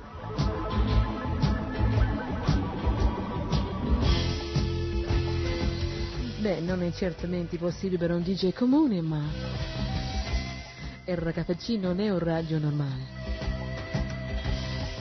Questa è una radio tutta spirituale.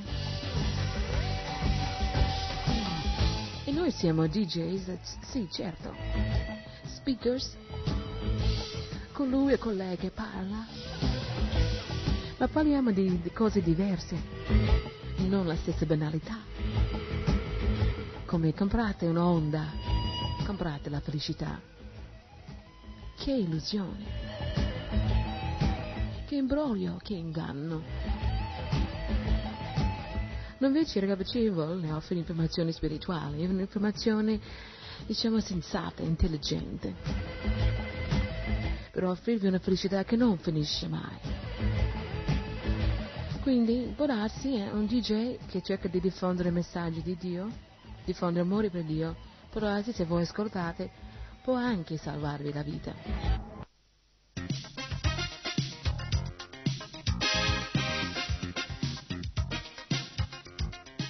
Fuori dal tempo. Selezione da archivio dei migliori programmi di RKC.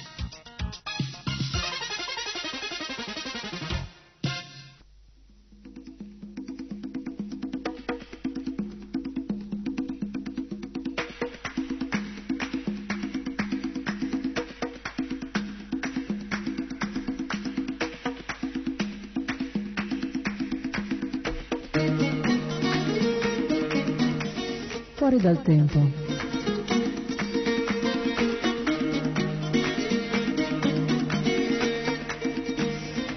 Rajavidya Rajaguyam Pavitram Ida Uttamam Partyaksha Vagaman Dharmyam Susukam Kartum Adyavyam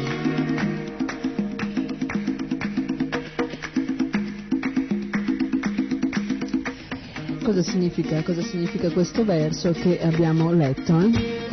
E questo verso sta proprio all'introduzione, anzi la prima pagina della Bhagavad Gita così com'è, tradotta e commentata da Srila Prabhupada.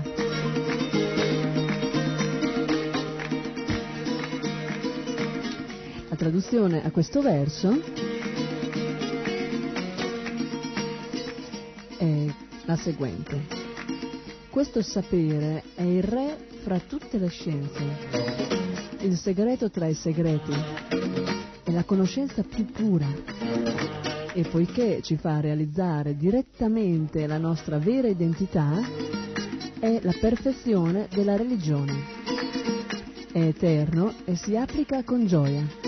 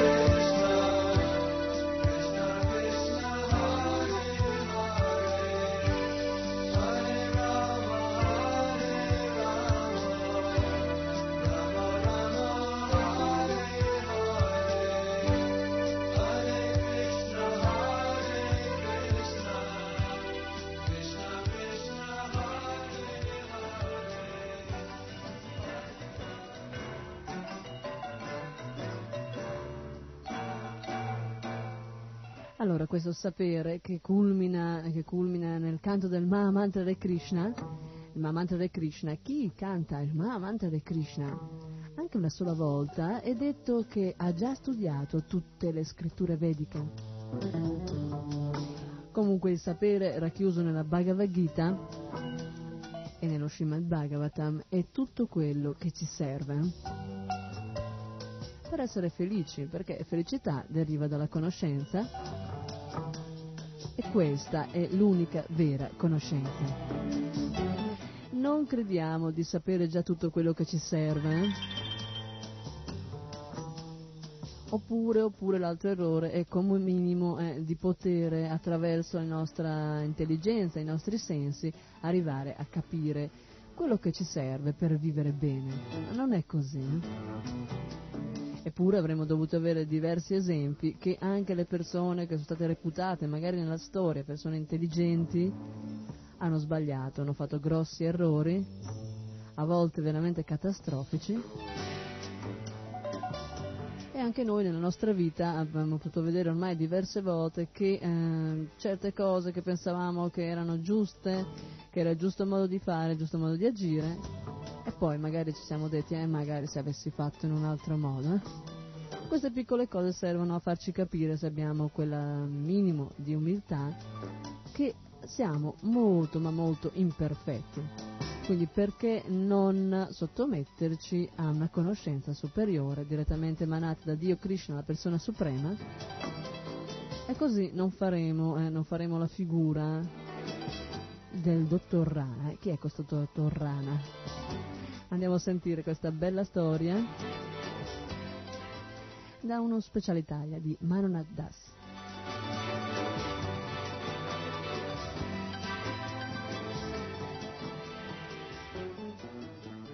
Questa canzone quindi si chiama Dottor Frog, Dottor eh, Ranocchio, rana. Ecco, la rana è un animale molto particolare, perché dite voi? La rana ha l'abitudine di vivere in un piccolo pozzo e il pozzo è molto profondo, non è molto largo tuttavia, è molto alto e eh, chi vive in quel pozzo si fa una certa quantità di esperienza, una certa quantità di, di- di- si forma, ovvero sia una vita culturale, una vita intellettuale, dipendendo dall'informazione, dalle informazioni che sta ricevendo nel corso della sua vita. Chiaramente una rana che vive in un pozzo e che non conosce molto oltre questo pozzo non è che come informazione può avere granché e, e quindi generalmente la sua vita culturale è molto molto limitata e anche le sue esperienze e anche la sua capacità di vedere oltre quello che succede in questo pozzo. Bene, immaginate un attimino se in un pozzo vivessero due rane, una che eh, vuole uscire fuori dal pozzo e l'altra invece che se ne vuole restare dentro il suo pozzo, tranquilla, beata delle sue convinzioni, della sua maniera di vivere.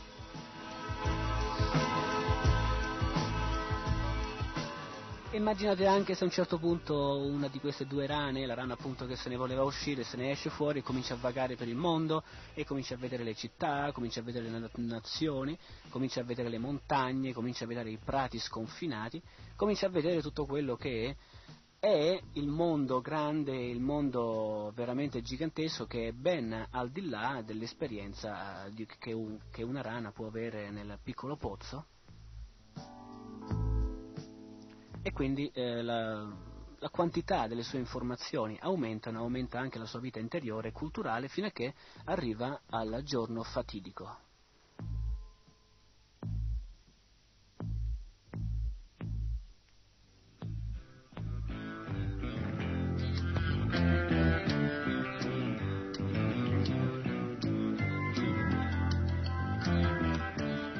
Il giorno fatidico per una rana che era abituata a vivere nella pozzanghera in fondo al pozzo è quello che incontra l'oceano, il grande oceano, sconfinato, pieno di acqua.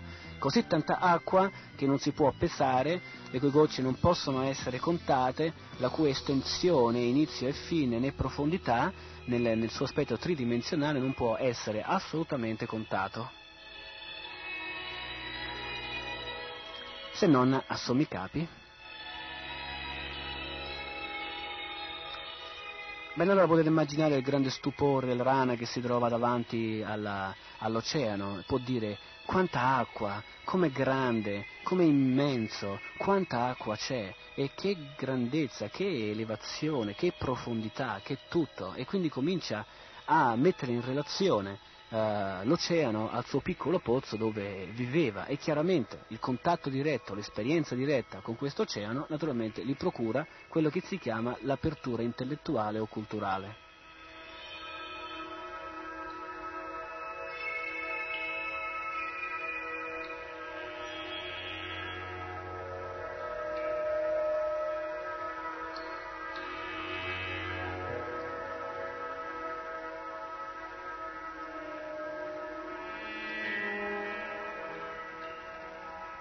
Bene, allora immaginate un attimino se questa rana decide di andare a portare la buona novella all'altra rana, la rana che era rimasta nel fondo del pozzo, la rana che non voleva conoscere più di quello che aveva conosciuto nel suo pozzo e che quindi comincia a riprendere il viaggio di ritorno verso il pozzo dove viveva la sua rana, ranocchia amica.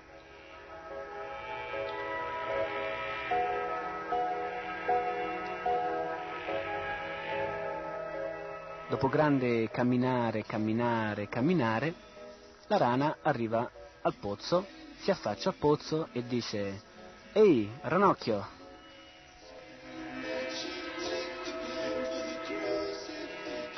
Lo sai, caro ranocchio, che io ho viaggiato tutto il mondo immenso, grandissimo, con le sue montagne, i suoi prati, le sue campagne, le sue città e a un certo punto sono arrivato all'oceano, un oceano grandissimo. Cos'è l'oceano di Cernocchio in fondo al pozzo? Beh, eh, il, appunto l'oceano non è altro che una immensa distesa di acqua.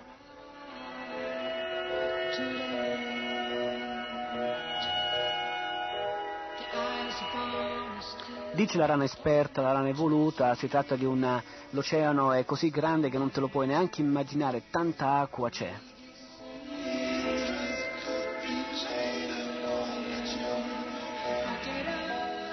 E la rana comincia a fare, ma quanto può essere grande? Non può essere molto più grande del mio pozzo. L'altra rana risponde, ma no, ma no, che comparazioni sono queste? Ma figurati. L'oceano è molto, molto, molto, ma molto più grande del tuo pozzo.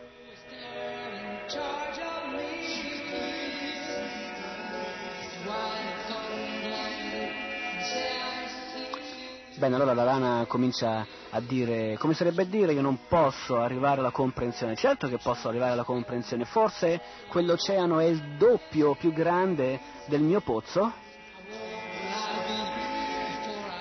E l'altra rana dice, ma insomma, la vuoi smettere? Come puoi tu mai immaginare di poter comparare l'oceano al tuo pozzo? Per favore, non fare in questa maniera.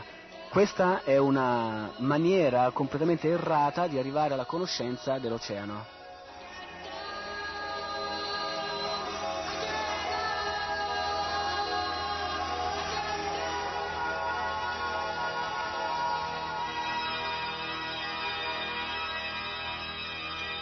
La rana dice, no, forse il doppio non è, forse è il triplo più grande del mio pozzo? E l'altra dice, no, no, no, è molto più grande, molto più grande. E la rana continuò, è quattro volte più grande del mio pozzo, no, no, no, molto di più, molto di più. E la rana continuò, e man mano che eh, diceva quattro volte, cinque volte, dieci volte, venti volte più grande del mio pozzo, cominciava a allargare le braccia come per dire, grande così, è grande così, e l'altra rana, no, no, di più, di più, di più. E la rana continuava sempre di più a espandere le sue braccette e il suo petto, il suo torace, in tal maniera da cercare di arrivare a comprendere quanto l'oceano era grande in confronto al proprio pozzo.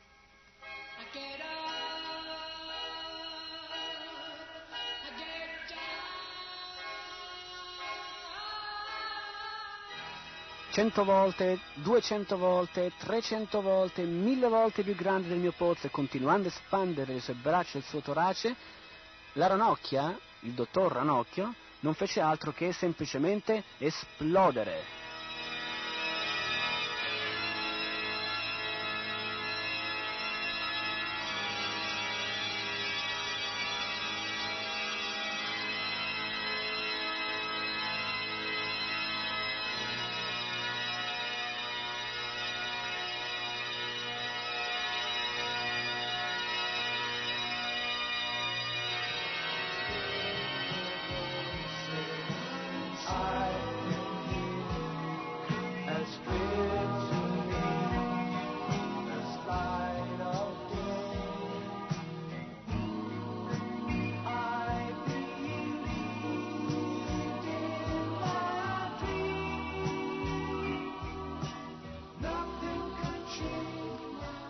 Allora le considerazioni della rana esperta, della rana che non aveva cercato di capire intellettualmente, ma della rana che aveva cercato di capire attraverso l'esperienza diretta, potete immaginare il dolore, ma d'altra parte la rana esperta sapeva benissimo che questo era inevitabile. Il dottor Ranocchio non avrebbe fatto altro che esplodere senza arrivare mai alla conclusione di quanto l'oceano era grande in confronto al suo piccolo pozzo. Possiamo dire il morale della favola eh, quale sarebbe? Beh, il morale della favola è questo qui, che eh, la rana esperta ha voluto sperimentare, eh, vedere con i propri occhi e in questa maniera è arrivata alla visione diretta, attraverso esperienza appunto diretta, di quanto un oceano possa essere grande. Ovvero la spiritualità non può essere compresa intellettualmente soltanto, attenzione, non che non può essere compresa intellettualmente, ma non può essere compresa solo intellettualmente. L'intelletto è un mezzo, un aiuto, è un ausilio, ma non è mai la cosa in se stessa. Quindi Ranocchio, eh, quello esperto nel corso delle sue, delle sue scorribande nel mondo, senz'altro avrà, senz'altro, avrà, sen- eh, scusate, avrà senz'altro sentito parlare di questo oceano, però è voluto andarlo a vedere oltre che sentirne parlare, alla fine l'ha visto e ha capito quanto l'oceano può essere grande.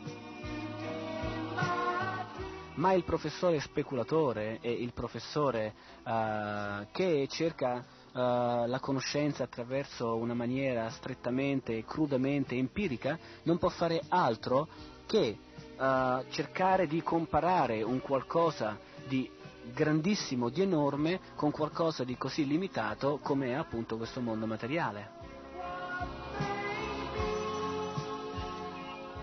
Lo spirito è immensamente più grande, infatti è ete- è eterno, è pieno di conoscenza, ed è pieno di felicità, ed è molto molto più grande, le qualità che compongono appunto questo mondo spirituale sono molto più ampie, profonde, elevate, con ogni aggettivo che gli si possa dare in confronto alla materia. La materia è semplicemente energia e lo spirito è vita.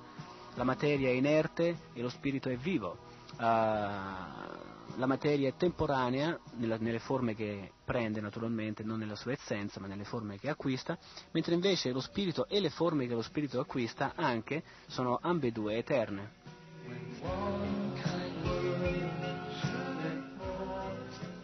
Bene, il, lo studioso empirico, lo studioso che vuole arrivare a una conoscenza con i suoi sensi, con il suo intelletto soltanto, con i mezzi materiali che dispone, ma che sono stati creati dai suoi sensi imperfetti stessi e quindi imperfetti di per loro stessi anche, i mezzi sto parlando, non può fare altro che, nel tentativo di comparare lo spirito e la materia, semplicemente esplodere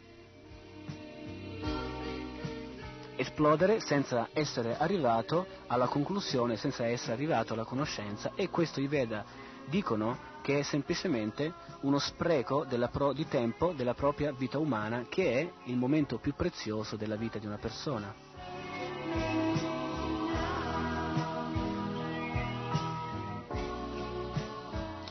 Bene, allora ora sentiamo questa canzone, Dottor Frog, e poi magari possiamo parlare un pochettino ancora di più di questa canzone. Allora, questa canzone è cantata da Michael Cassidy dall'album Take Me Back, appunto, Dottor Frog.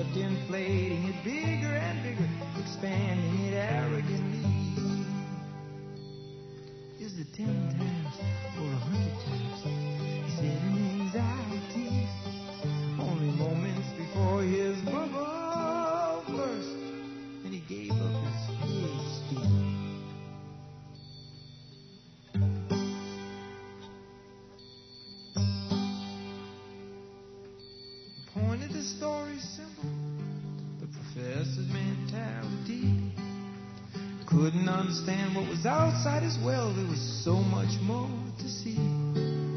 Well, Dr. Frog was a brilliant scholar, a little like you and me. He didn't believe anything was real except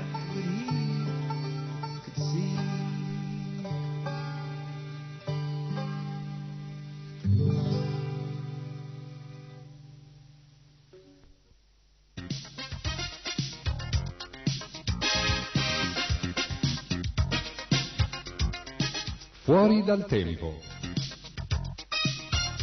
Selezione da archivio dei migliori programmi di RKC. Avanti ancora, veloci come i riflessi.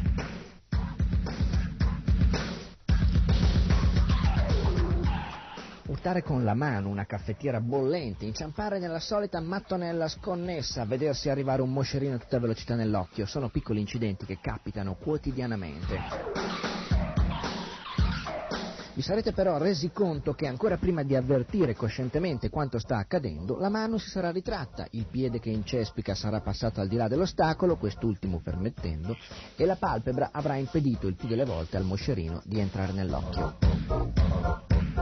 Tutti questi incidenti mettono a repentaglio la vostra incolumità, ma loro- i loro possibili effetti possono essere ovviati da meccanismi di difesa di rapidissima e automatismi di eh, automatica accettazione. Automatica, cioè non volontaria, ovvero non provocata da un processo cosciente. Se mentre stiamo cadendo dovessimo infatti decidere con un ragionamento anche molto semplice di comandare volontariamente i muscoli interessati a contenere lo sbilanciamento, ebbene è certo che questo ragionamento lo faremmo sempre a gambe all'aria. Veloci come i riflessi! Il nostro cervello quindi delega a altro, a qualcun altro, il compito di una prima immediata reazione agli stimoli esterni che si manifestano improvvisamente. Per capire che chi riceve questa delega e come funziona il meccanismo ad essa connessa, occorre fare una parentesi di natura neurofisiologica.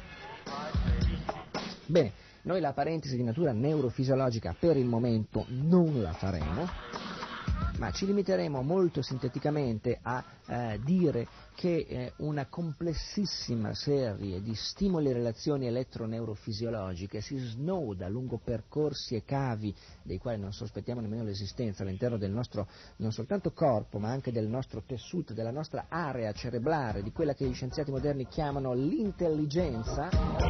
Gli scienziati moderni? Ma insomma si fa per dire, comunque l'intelligenza che eh, ci dà la capacità appunto di difenderci con questi meccanismi automatici quasi inconsci, perlomeno a una soglia di coscienza che non è evidentemente quella superficiale che comandiamo direttamente, per difenderci. Periferia, centro, ok, periferia. È un percorso che sembra quasi eh, quello di un pendolare, invece il pendolare qui non c'entra niente, la periferia è il piede che dice ho urtato contro un ostacolo, cervello, prendine atto. Il centro che è il cervello dice ok, invio immediatamente i comandi per fare fronte alla situazione. E la periferia che è il piede dice non solo, ma tutta una serie di muscoli della gamba in generale del corpo dicono ricevuto agiamo di conseguenza. Ecco, con i tempi di una squadretta di quelle addestrate eh, molto bene per problemi di pronto intervento in qualunque campo, in realtà questa periferia, centro-periferia, succede in meno di un attimo, perché se durasse più di un attimo il piede avrebbe già preso l'ostacolo e noi saremmo già caduti. Se se si misurano i tempi che in effetti intercorrono tra l'applicazione dello stimolo, piede contro l'ostacolo, e la reazione motoria ad essa accoppiata, si riscontra che quest'ultima è ben più pronta di quella che un circuito nervoso come quello appena descritto potrebbe permettere. Il nostro organismo in effetti è concepito in maniera tale da poter abbassare i tempi di reazione agli stimoli, cortocircuitando a livello di stazione intermedia midollare la via sensitiva che li rileva per mezzo dei recettori sulla via motoria che agisce. Questo sembra poco più che una lingua antica o eh, araba, e non che voglio dire niente agli arabi, anzi sono quelli che l'arabo lo comprendono benissimo. Ci sono addirittura quelli che l'arabo lo parlano a pochi anni, quelli che nascono lì. Quindi è assolutamente relativa questa considerazione, ma per noi italiani eh, si fa per dire, qualcuno dice che è arabo per dire che non si capisce nulla. C'è poco da capire, o meglio c'è tutto da capire, anche se a volte ad alcuni sembra difficile. E questo discorso di come siamo fatti noi, chi siamo noi, come non sappiamo niente di come siamo fatti, a volte, anzi spesso non sappiamo nemmeno niente di chi siamo veramente, ci dà il limite preciso della nostra cosiddetta ignoranza.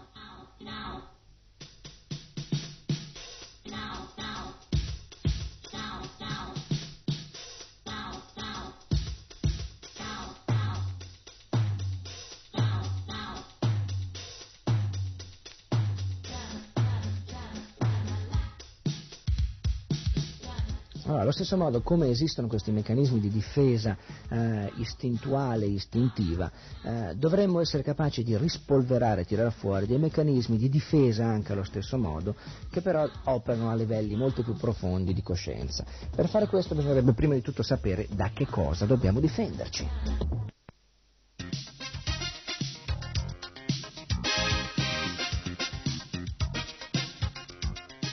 Fuori dal tempo. Selezione da archivio dei migliori programmi di RKC.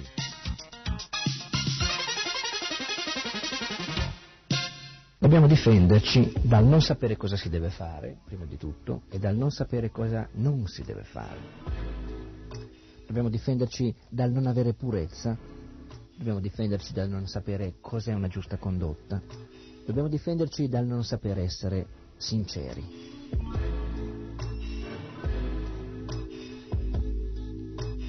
Dobbiamo difenderci dall'idea assurda, piena di orgoglio folle, che non esista Dio a dirigere questa realtà.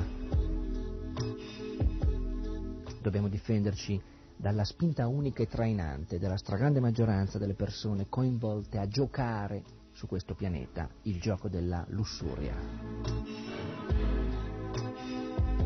Dobbiamo difenderci dal compiere opere dannose e infami, che mirano a distruggere il mondo e l'uomo.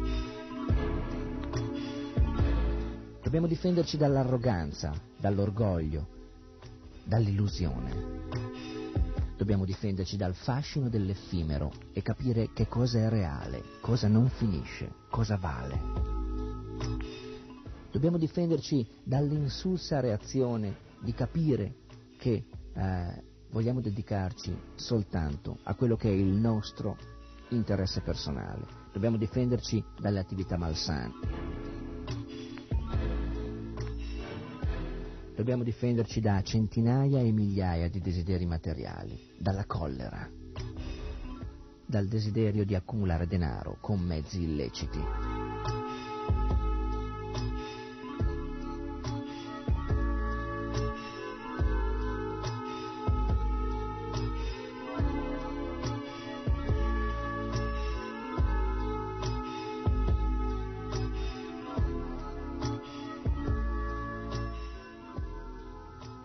Dobbiamo difenderci dal dire e pensare oggi possiedo tutto. Sono ricco. Secondo i miei piani guadagnerò sempre di più. Tutto questo è mio, ma domani avrò di più, sempre di più. Quell'uomo era un mio nemico e io l'ho ucciso. E quando sarà il momento, ucciderò anche gli altri. Sono il padrone di tutto. Sono io colui che gode di tutto. Sono perfetto, potente, sono felice, sono il più ricco, sono circondato dai migliori parenti. Non esiste nessuno più felice e potente di me.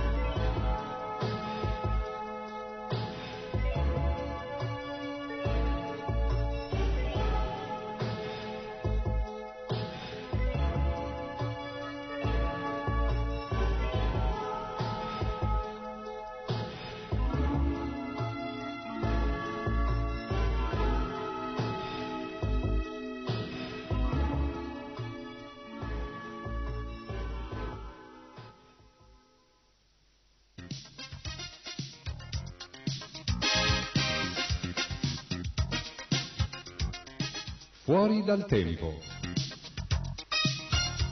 Selezione da archivio dei migliori programmi di RKC.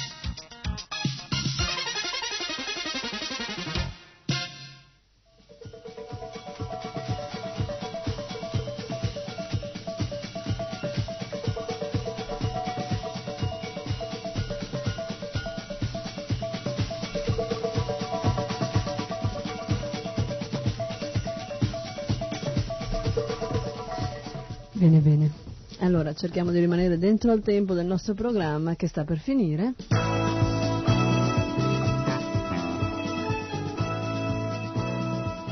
Cerchiamo anche eh, di non fare l'errore come il dottor Frog il dottor Rana.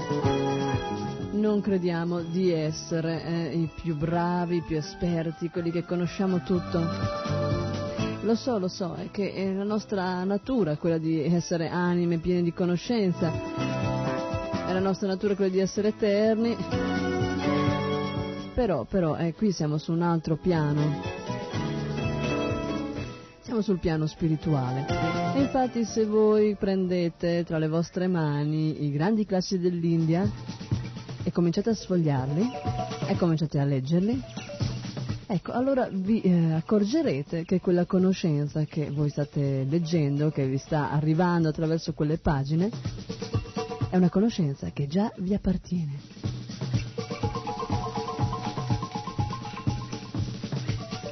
In realtà il più bello, il più potente, il più ricco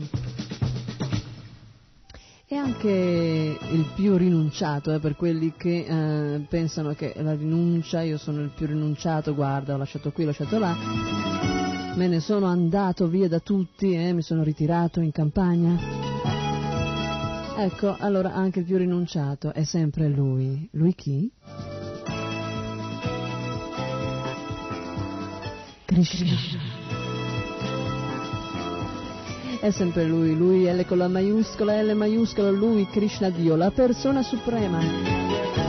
Benissimo, e allora dopo averci ricordato, esserci ricordati a tutti quanti, perché è una cosa che eh, bisogna ricordarsi sempre. Dopo esserci ricordati che Dio Krishna è la persona suprema, io oh, vi auguro una buona continuazione, si dice così, dei programmi di RKC e naturalmente vi lancio via etere un grande Hare Krishna. Haribol.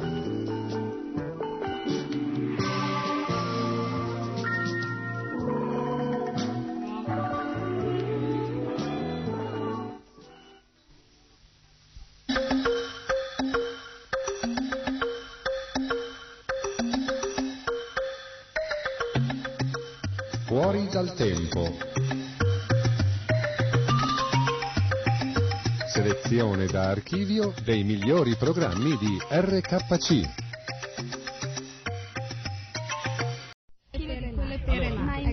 due lattughe, un chilo di zucchine di quelle piccole, mezzo chilo di patate, ecco, due lattughe, un chilo di quelle piccole,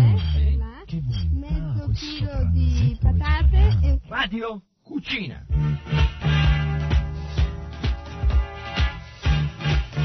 fantastico. Per una dieta sana, non violenta, siate vegetariani. Un sacco di ricette squisite. Radio Cucina, nuova serie, a cura di Paramacaruna Devidasi.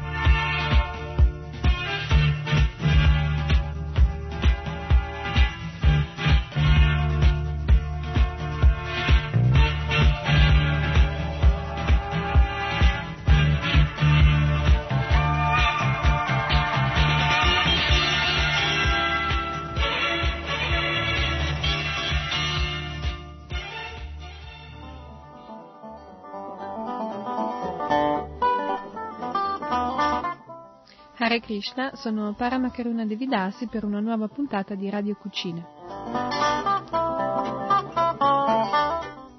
Oggi vi do un menù completo, come abbiamo già fatto altre volte. Il menù di oggi è pasta alla salsa di olive, minestra di zucca, zucchine al formaggio, caffè latte con orzo, con l'orzo non col caffè, e frittelle di cocco.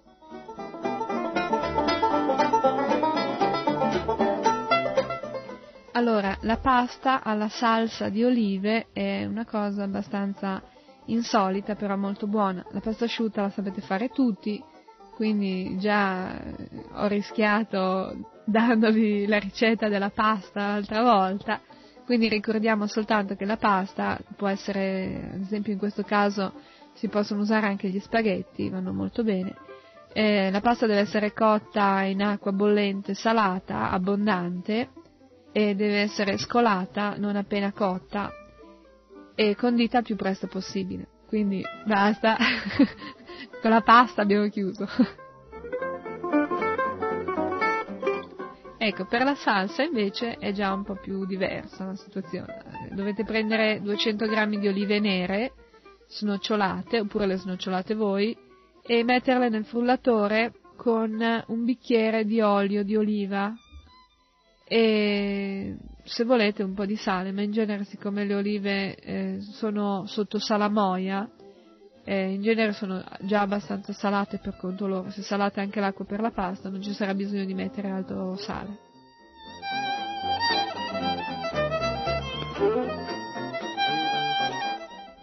Poi eh, frullate il tutto e praticamente questa è una ricetta lampo, è già, la, la pasta è pronta, potete aggiungere 50 grammi o anche 100 grammi di formaggio grattugiato o di panino, o di ricotta o di parmigiano, come preferite, alla pasta calda con sopra il sugo. Quindi anche questa ricetta è velocissima eh, per i momenti in cui non avete altre risorse che magari un vasetto di olive in salamoia, potete fare una pasta buonissima. Poi eh, passiamo alla minestra di zucca. Anche la minestra di zucca è una ricetta molto semplice che non richiede grosse cure o molto tempo. Bisogna tagliare la zucca, la zucca gialla, a pezzettini, eh, sbucciatela, tagliatela a pezzettini e fatela bollire con poca acqua salata. Mettete a bollire, più, pezzetti, più piccoli sono i pezzettini di zucca e prima cuoce. Poi quando la zucca è morbida potete frullarla con l'acqua di cottura e con un po' di latte.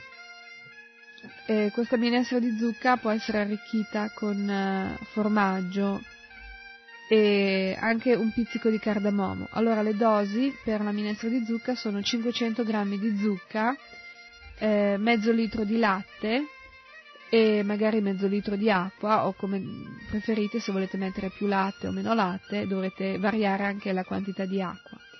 E 100 g di formaggio, potete usare la ricotta, potete usare anche altri formaggi eh, a piacere vostro E dopodiché, eh, quando tutto è frullato, rimettete sul fuoco, scaldatelo appena, non fatelo cuocere molto tempo ancora, perché in genere i passati già frullati tendono ad attaccarsi, a bruciare molto facilmente.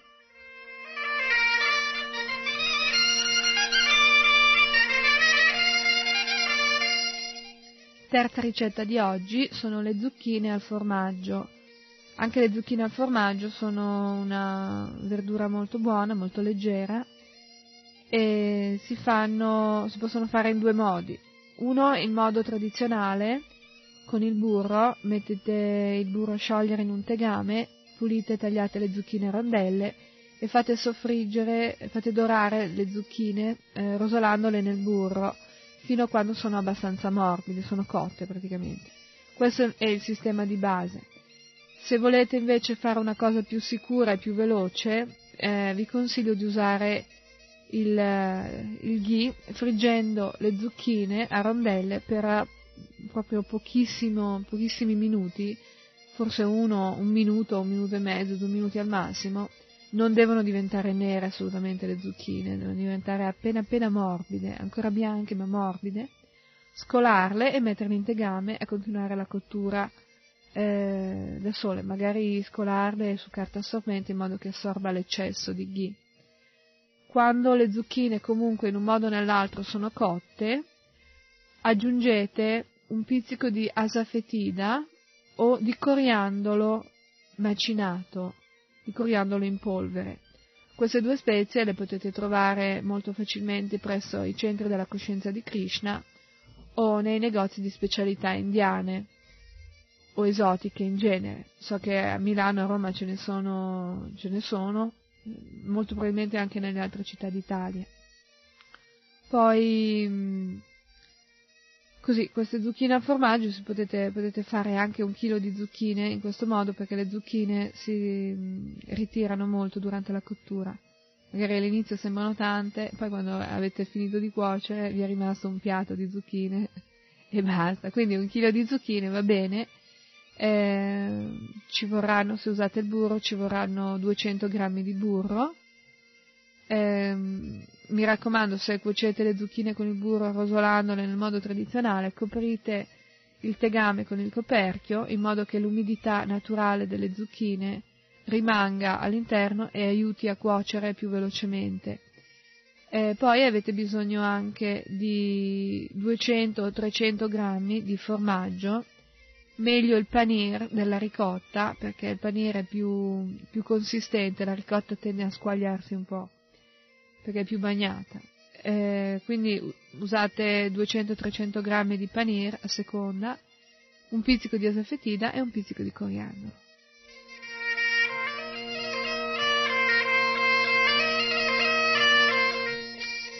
Poi, eh, così, per bere, il caffè latte con l'orzo. Eh, noi, come sapete già da molto tempo, i nostri ascoltatori più assidui ormai sanno benissimo che noi non eh, usiamo intossicanti di nessun genere, non usiamo neanche il caffè, il tè e altre bevande che sono comuni a molta gente.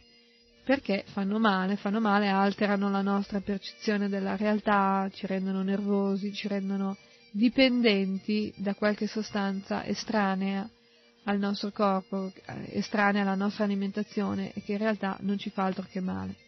Quindi noi abbiamo abolito il caffè, perché contiene la caffeina, però non abbiamo abolito il caffè come bevanda se è fatta con l'orzo e con i cereali, invece del, del caffè propriamente detto.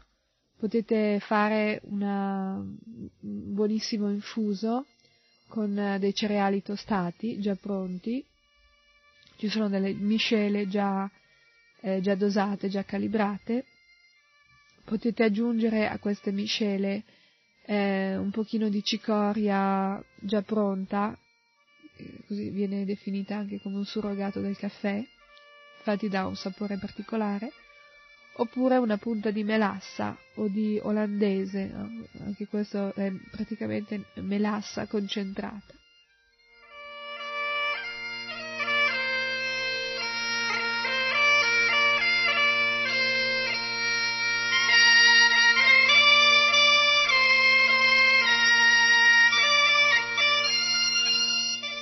Del caffè d'orzo abbiamo già parlato in un'altra puntata quando vi spiegavo un po' quali sono le bevande che i devoti di Krishna prendono abitualmente. Possiamo fare un'altra parentesi dicendo che ci sono anche dei, delle miscele già pronte, solubili, di orzo tostato o di malto, cose di questo genere comunque. E possono essere usate tutte indifferentemente. Se usate le miscele da fare con la caffettiera, forse avranno un sapore più, più carico, un sapore migliore, però anche quello solubile va benissimo. Per fare il caffè latte con l'orzo, allora ci sono due possibilità. Una con la miscela da bollire a parte, allora dovete bollire a parte i cereali tostati e macinati e quando è, è pronto il caffè d'orzo scolarlo bene e unirlo al latte a parte, mentre invece se avete l'orzo solubile potete semplicemente fare bollire il latte e aggiungere l'orzo direttamente al latte. In tutti e due i casi eh, bisognerà zuccherare il caffè latte normalmente o con zucchero, o con zucchero di canna o con miele, come preferite.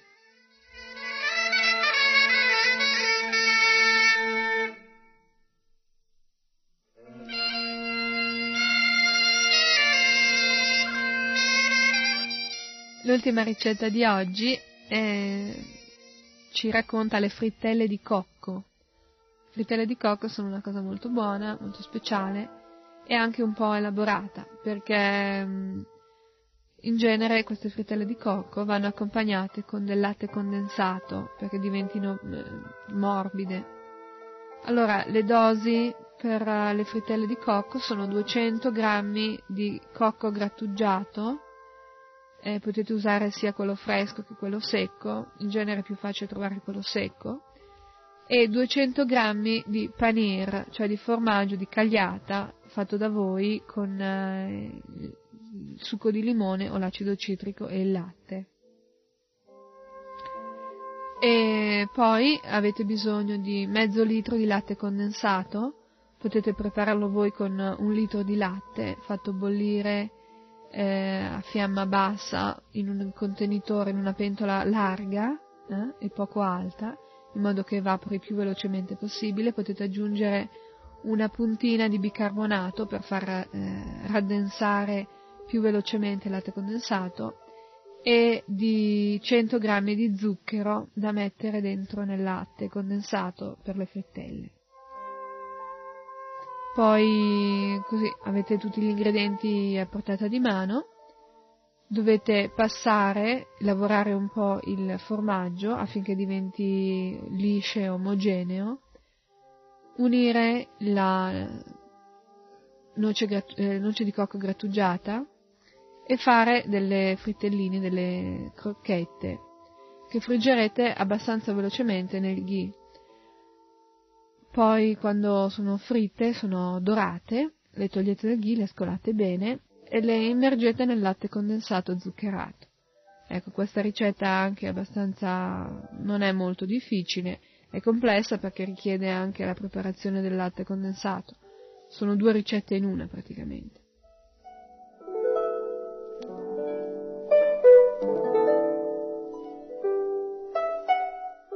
Ecco, questo è il menù di oggi. Eh, ripetiamo le dosi, ripetiamo i suggerimenti. Per eh, la pasta alla salsa di olive ci vogliono 200 g di olive nere per circa 500 g di pasta.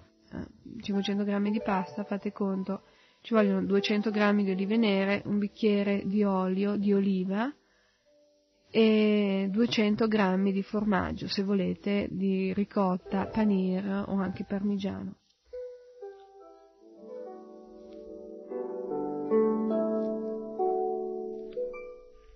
Poi la minestra di zucca, anche molto semplice, molto leggera. Vi servono 500 g di zucca da far bollire con poca acqua, con un po' d'acqua.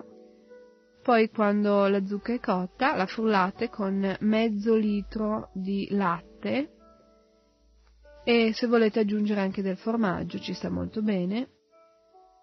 frullate il tutto e potete aggiungere un pizzico di cardamomo e un po' di sale, rimettete sul fuoco e fate scaldare fino al momento di servire. E non scaldatelo a fiamma troppo alta perché si attacca, si brucia, non lasciatelo sul fuoco per troppo tempo. Potete servire la minestra di zucca con dei crostini, dei crostini di pane o crostini di formaggio anche. I crostini di formaggio si fanno molto semplicemente. Prendete del panir, della cagliata, ben scolata e pressata, che sia abbastanza solida, e tagliate a cubetti molto piccoli, eh, cubetti forse una metà o un quarto dei cubetti di formaggio che si mettono di solito vegeta- nelle verdure, nel riso. E quando questi cubetti sono tagliati, li friggete un attimo nel ghee e quando sono dorati li scolate e li unite alla, alla minestra, alle minestre, ai passati di verdura, al dal, dove volete. E sono proprio molto simili ai crostini e hanno il vantaggio che non si sciolgono dentro nella, nella minestra e nella zuppa. Si ammorbidiscono molto ma non si sciolgono completamente come fanno i crostini di pane. E poi un altro vantaggio di questi crostini di formaggio che possono essere utilizzati nel giorno di Ekadashi. Eh, in una delle prossime puntate vi spiegherò un po' velocemente che cos'è Ekadashi, eh, come, come, funziona, cosa si può prendere, cosa è meglio evitare, eh, quali sono le regole che in genere i devoti di Krishna seguono in, uh, queste, in queste, occasioni. Ekadashi cade due volte, eh, due volte al mese, è l'undicesimo giorno della luna crescente e della luna calante.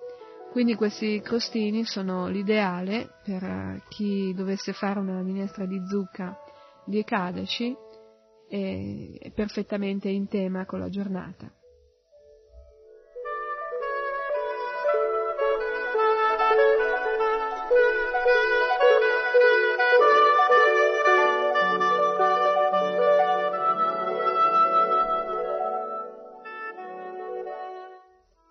Per le zucchine al formaggio abbiamo detto che eh, potete usare un chilo di zucchine fresche Ecco, un suggerimento, state attenti quando comprate le zucchine, se sono un po' fuori stagione, c'è la possibilità che abbiano fatto i semi. Eh, le ultime zucchine in genere sono molto grosse, sono piuttosto grosse, e all'interno eh, possono avere anche dei semi in formazione. Attenzione perché queste zucchine sono amare, quindi o prendete delle zucchine piccole e fresche, tenere, molto tenere, altrimenti se, avete, se le avete già comprate, queste zucchine grosse con i semi, si possono utilizzare togliendo tutta la parte interna eh, che contiene i semi e usando un po' così la, la parte esterna della zucchina, tagliata a pezzettini. Però noi consigliamo comunque di usare per Krishna delle, delle cose molto fresche, molto tenere, molto delicate. E un chilogrammo di zucchine tagliate a rondelle, messe a rosolare in 200 grammi, 150 grammi, 200 grammi di burro a seconda così, volontà, perché in realtà possono bastare anche 150 grammi, dovrete stare solo più attenti se mettete meno burro a non far attaccare eh, le zucchine sul fondo del tegame. Cuocete le zucchine a pentola coperta con un coperchio sopra in modo che l'umidità delle, delle verdure aiuti a cuocere le verdure stesse. Altrimenti eh, vi ho suggerito che potete friggerle eh, in profondità nel ghee, scolarle e di, finire di cuocerle dentro nel tegame. Poi per questa preparazione avete bisogno di 300 g di formaggio, eh, di ricotta o di panir, come volete, di un pizzico di asafetida o di un cucchiaino di coriandolo in polvere.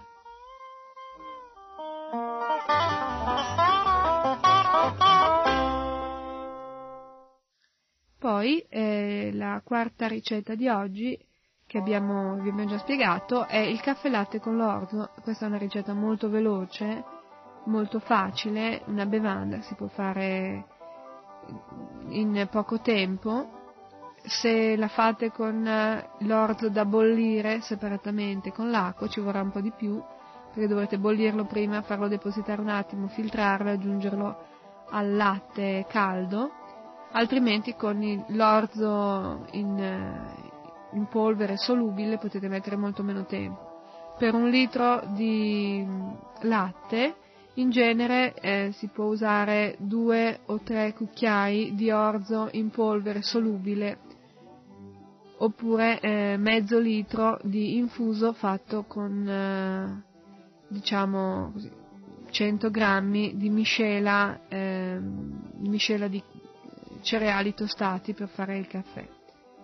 Poi la- così, il caffè latte con l'orzo bisogna servirlo caldo, chiaramente, molto più buono caldo che freddo.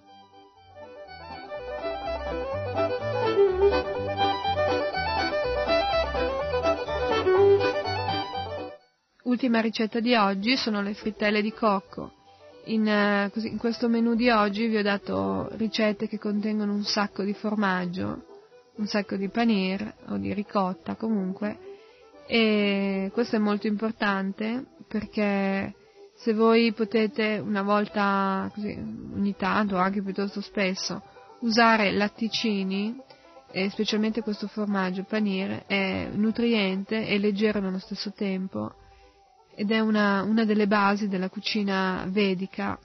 Il latte, i suoi derivati e i cereali sono veramente la base della cucina vedica. Quindi non abbiate paura, eh, potete fare il formaggio anche in una certa quantità, usarlo magari il giorno dopo, due giorni dopo. E il formaggio in genere se lo tenete in frigo ehm, a scolare anche si mantiene bene.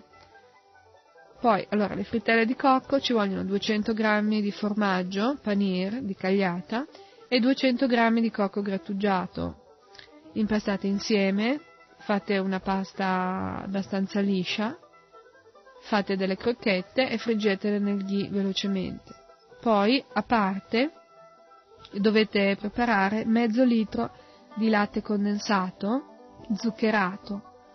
Per fare condensare il latte dovete mettere un litro di latte in una pentola piuttosto bassa e farlo bollire lentamente in modo che evapori da solo.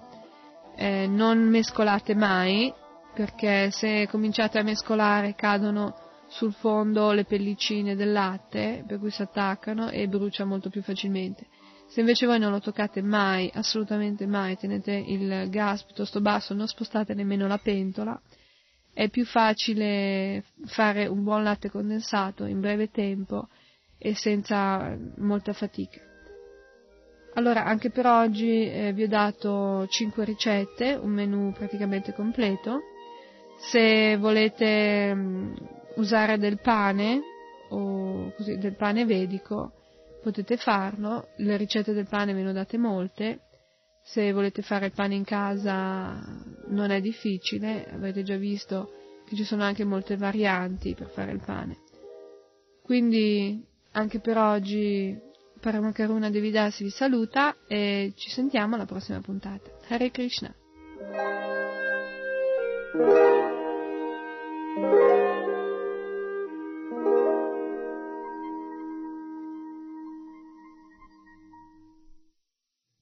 Avete ascoltato Radio Cucina.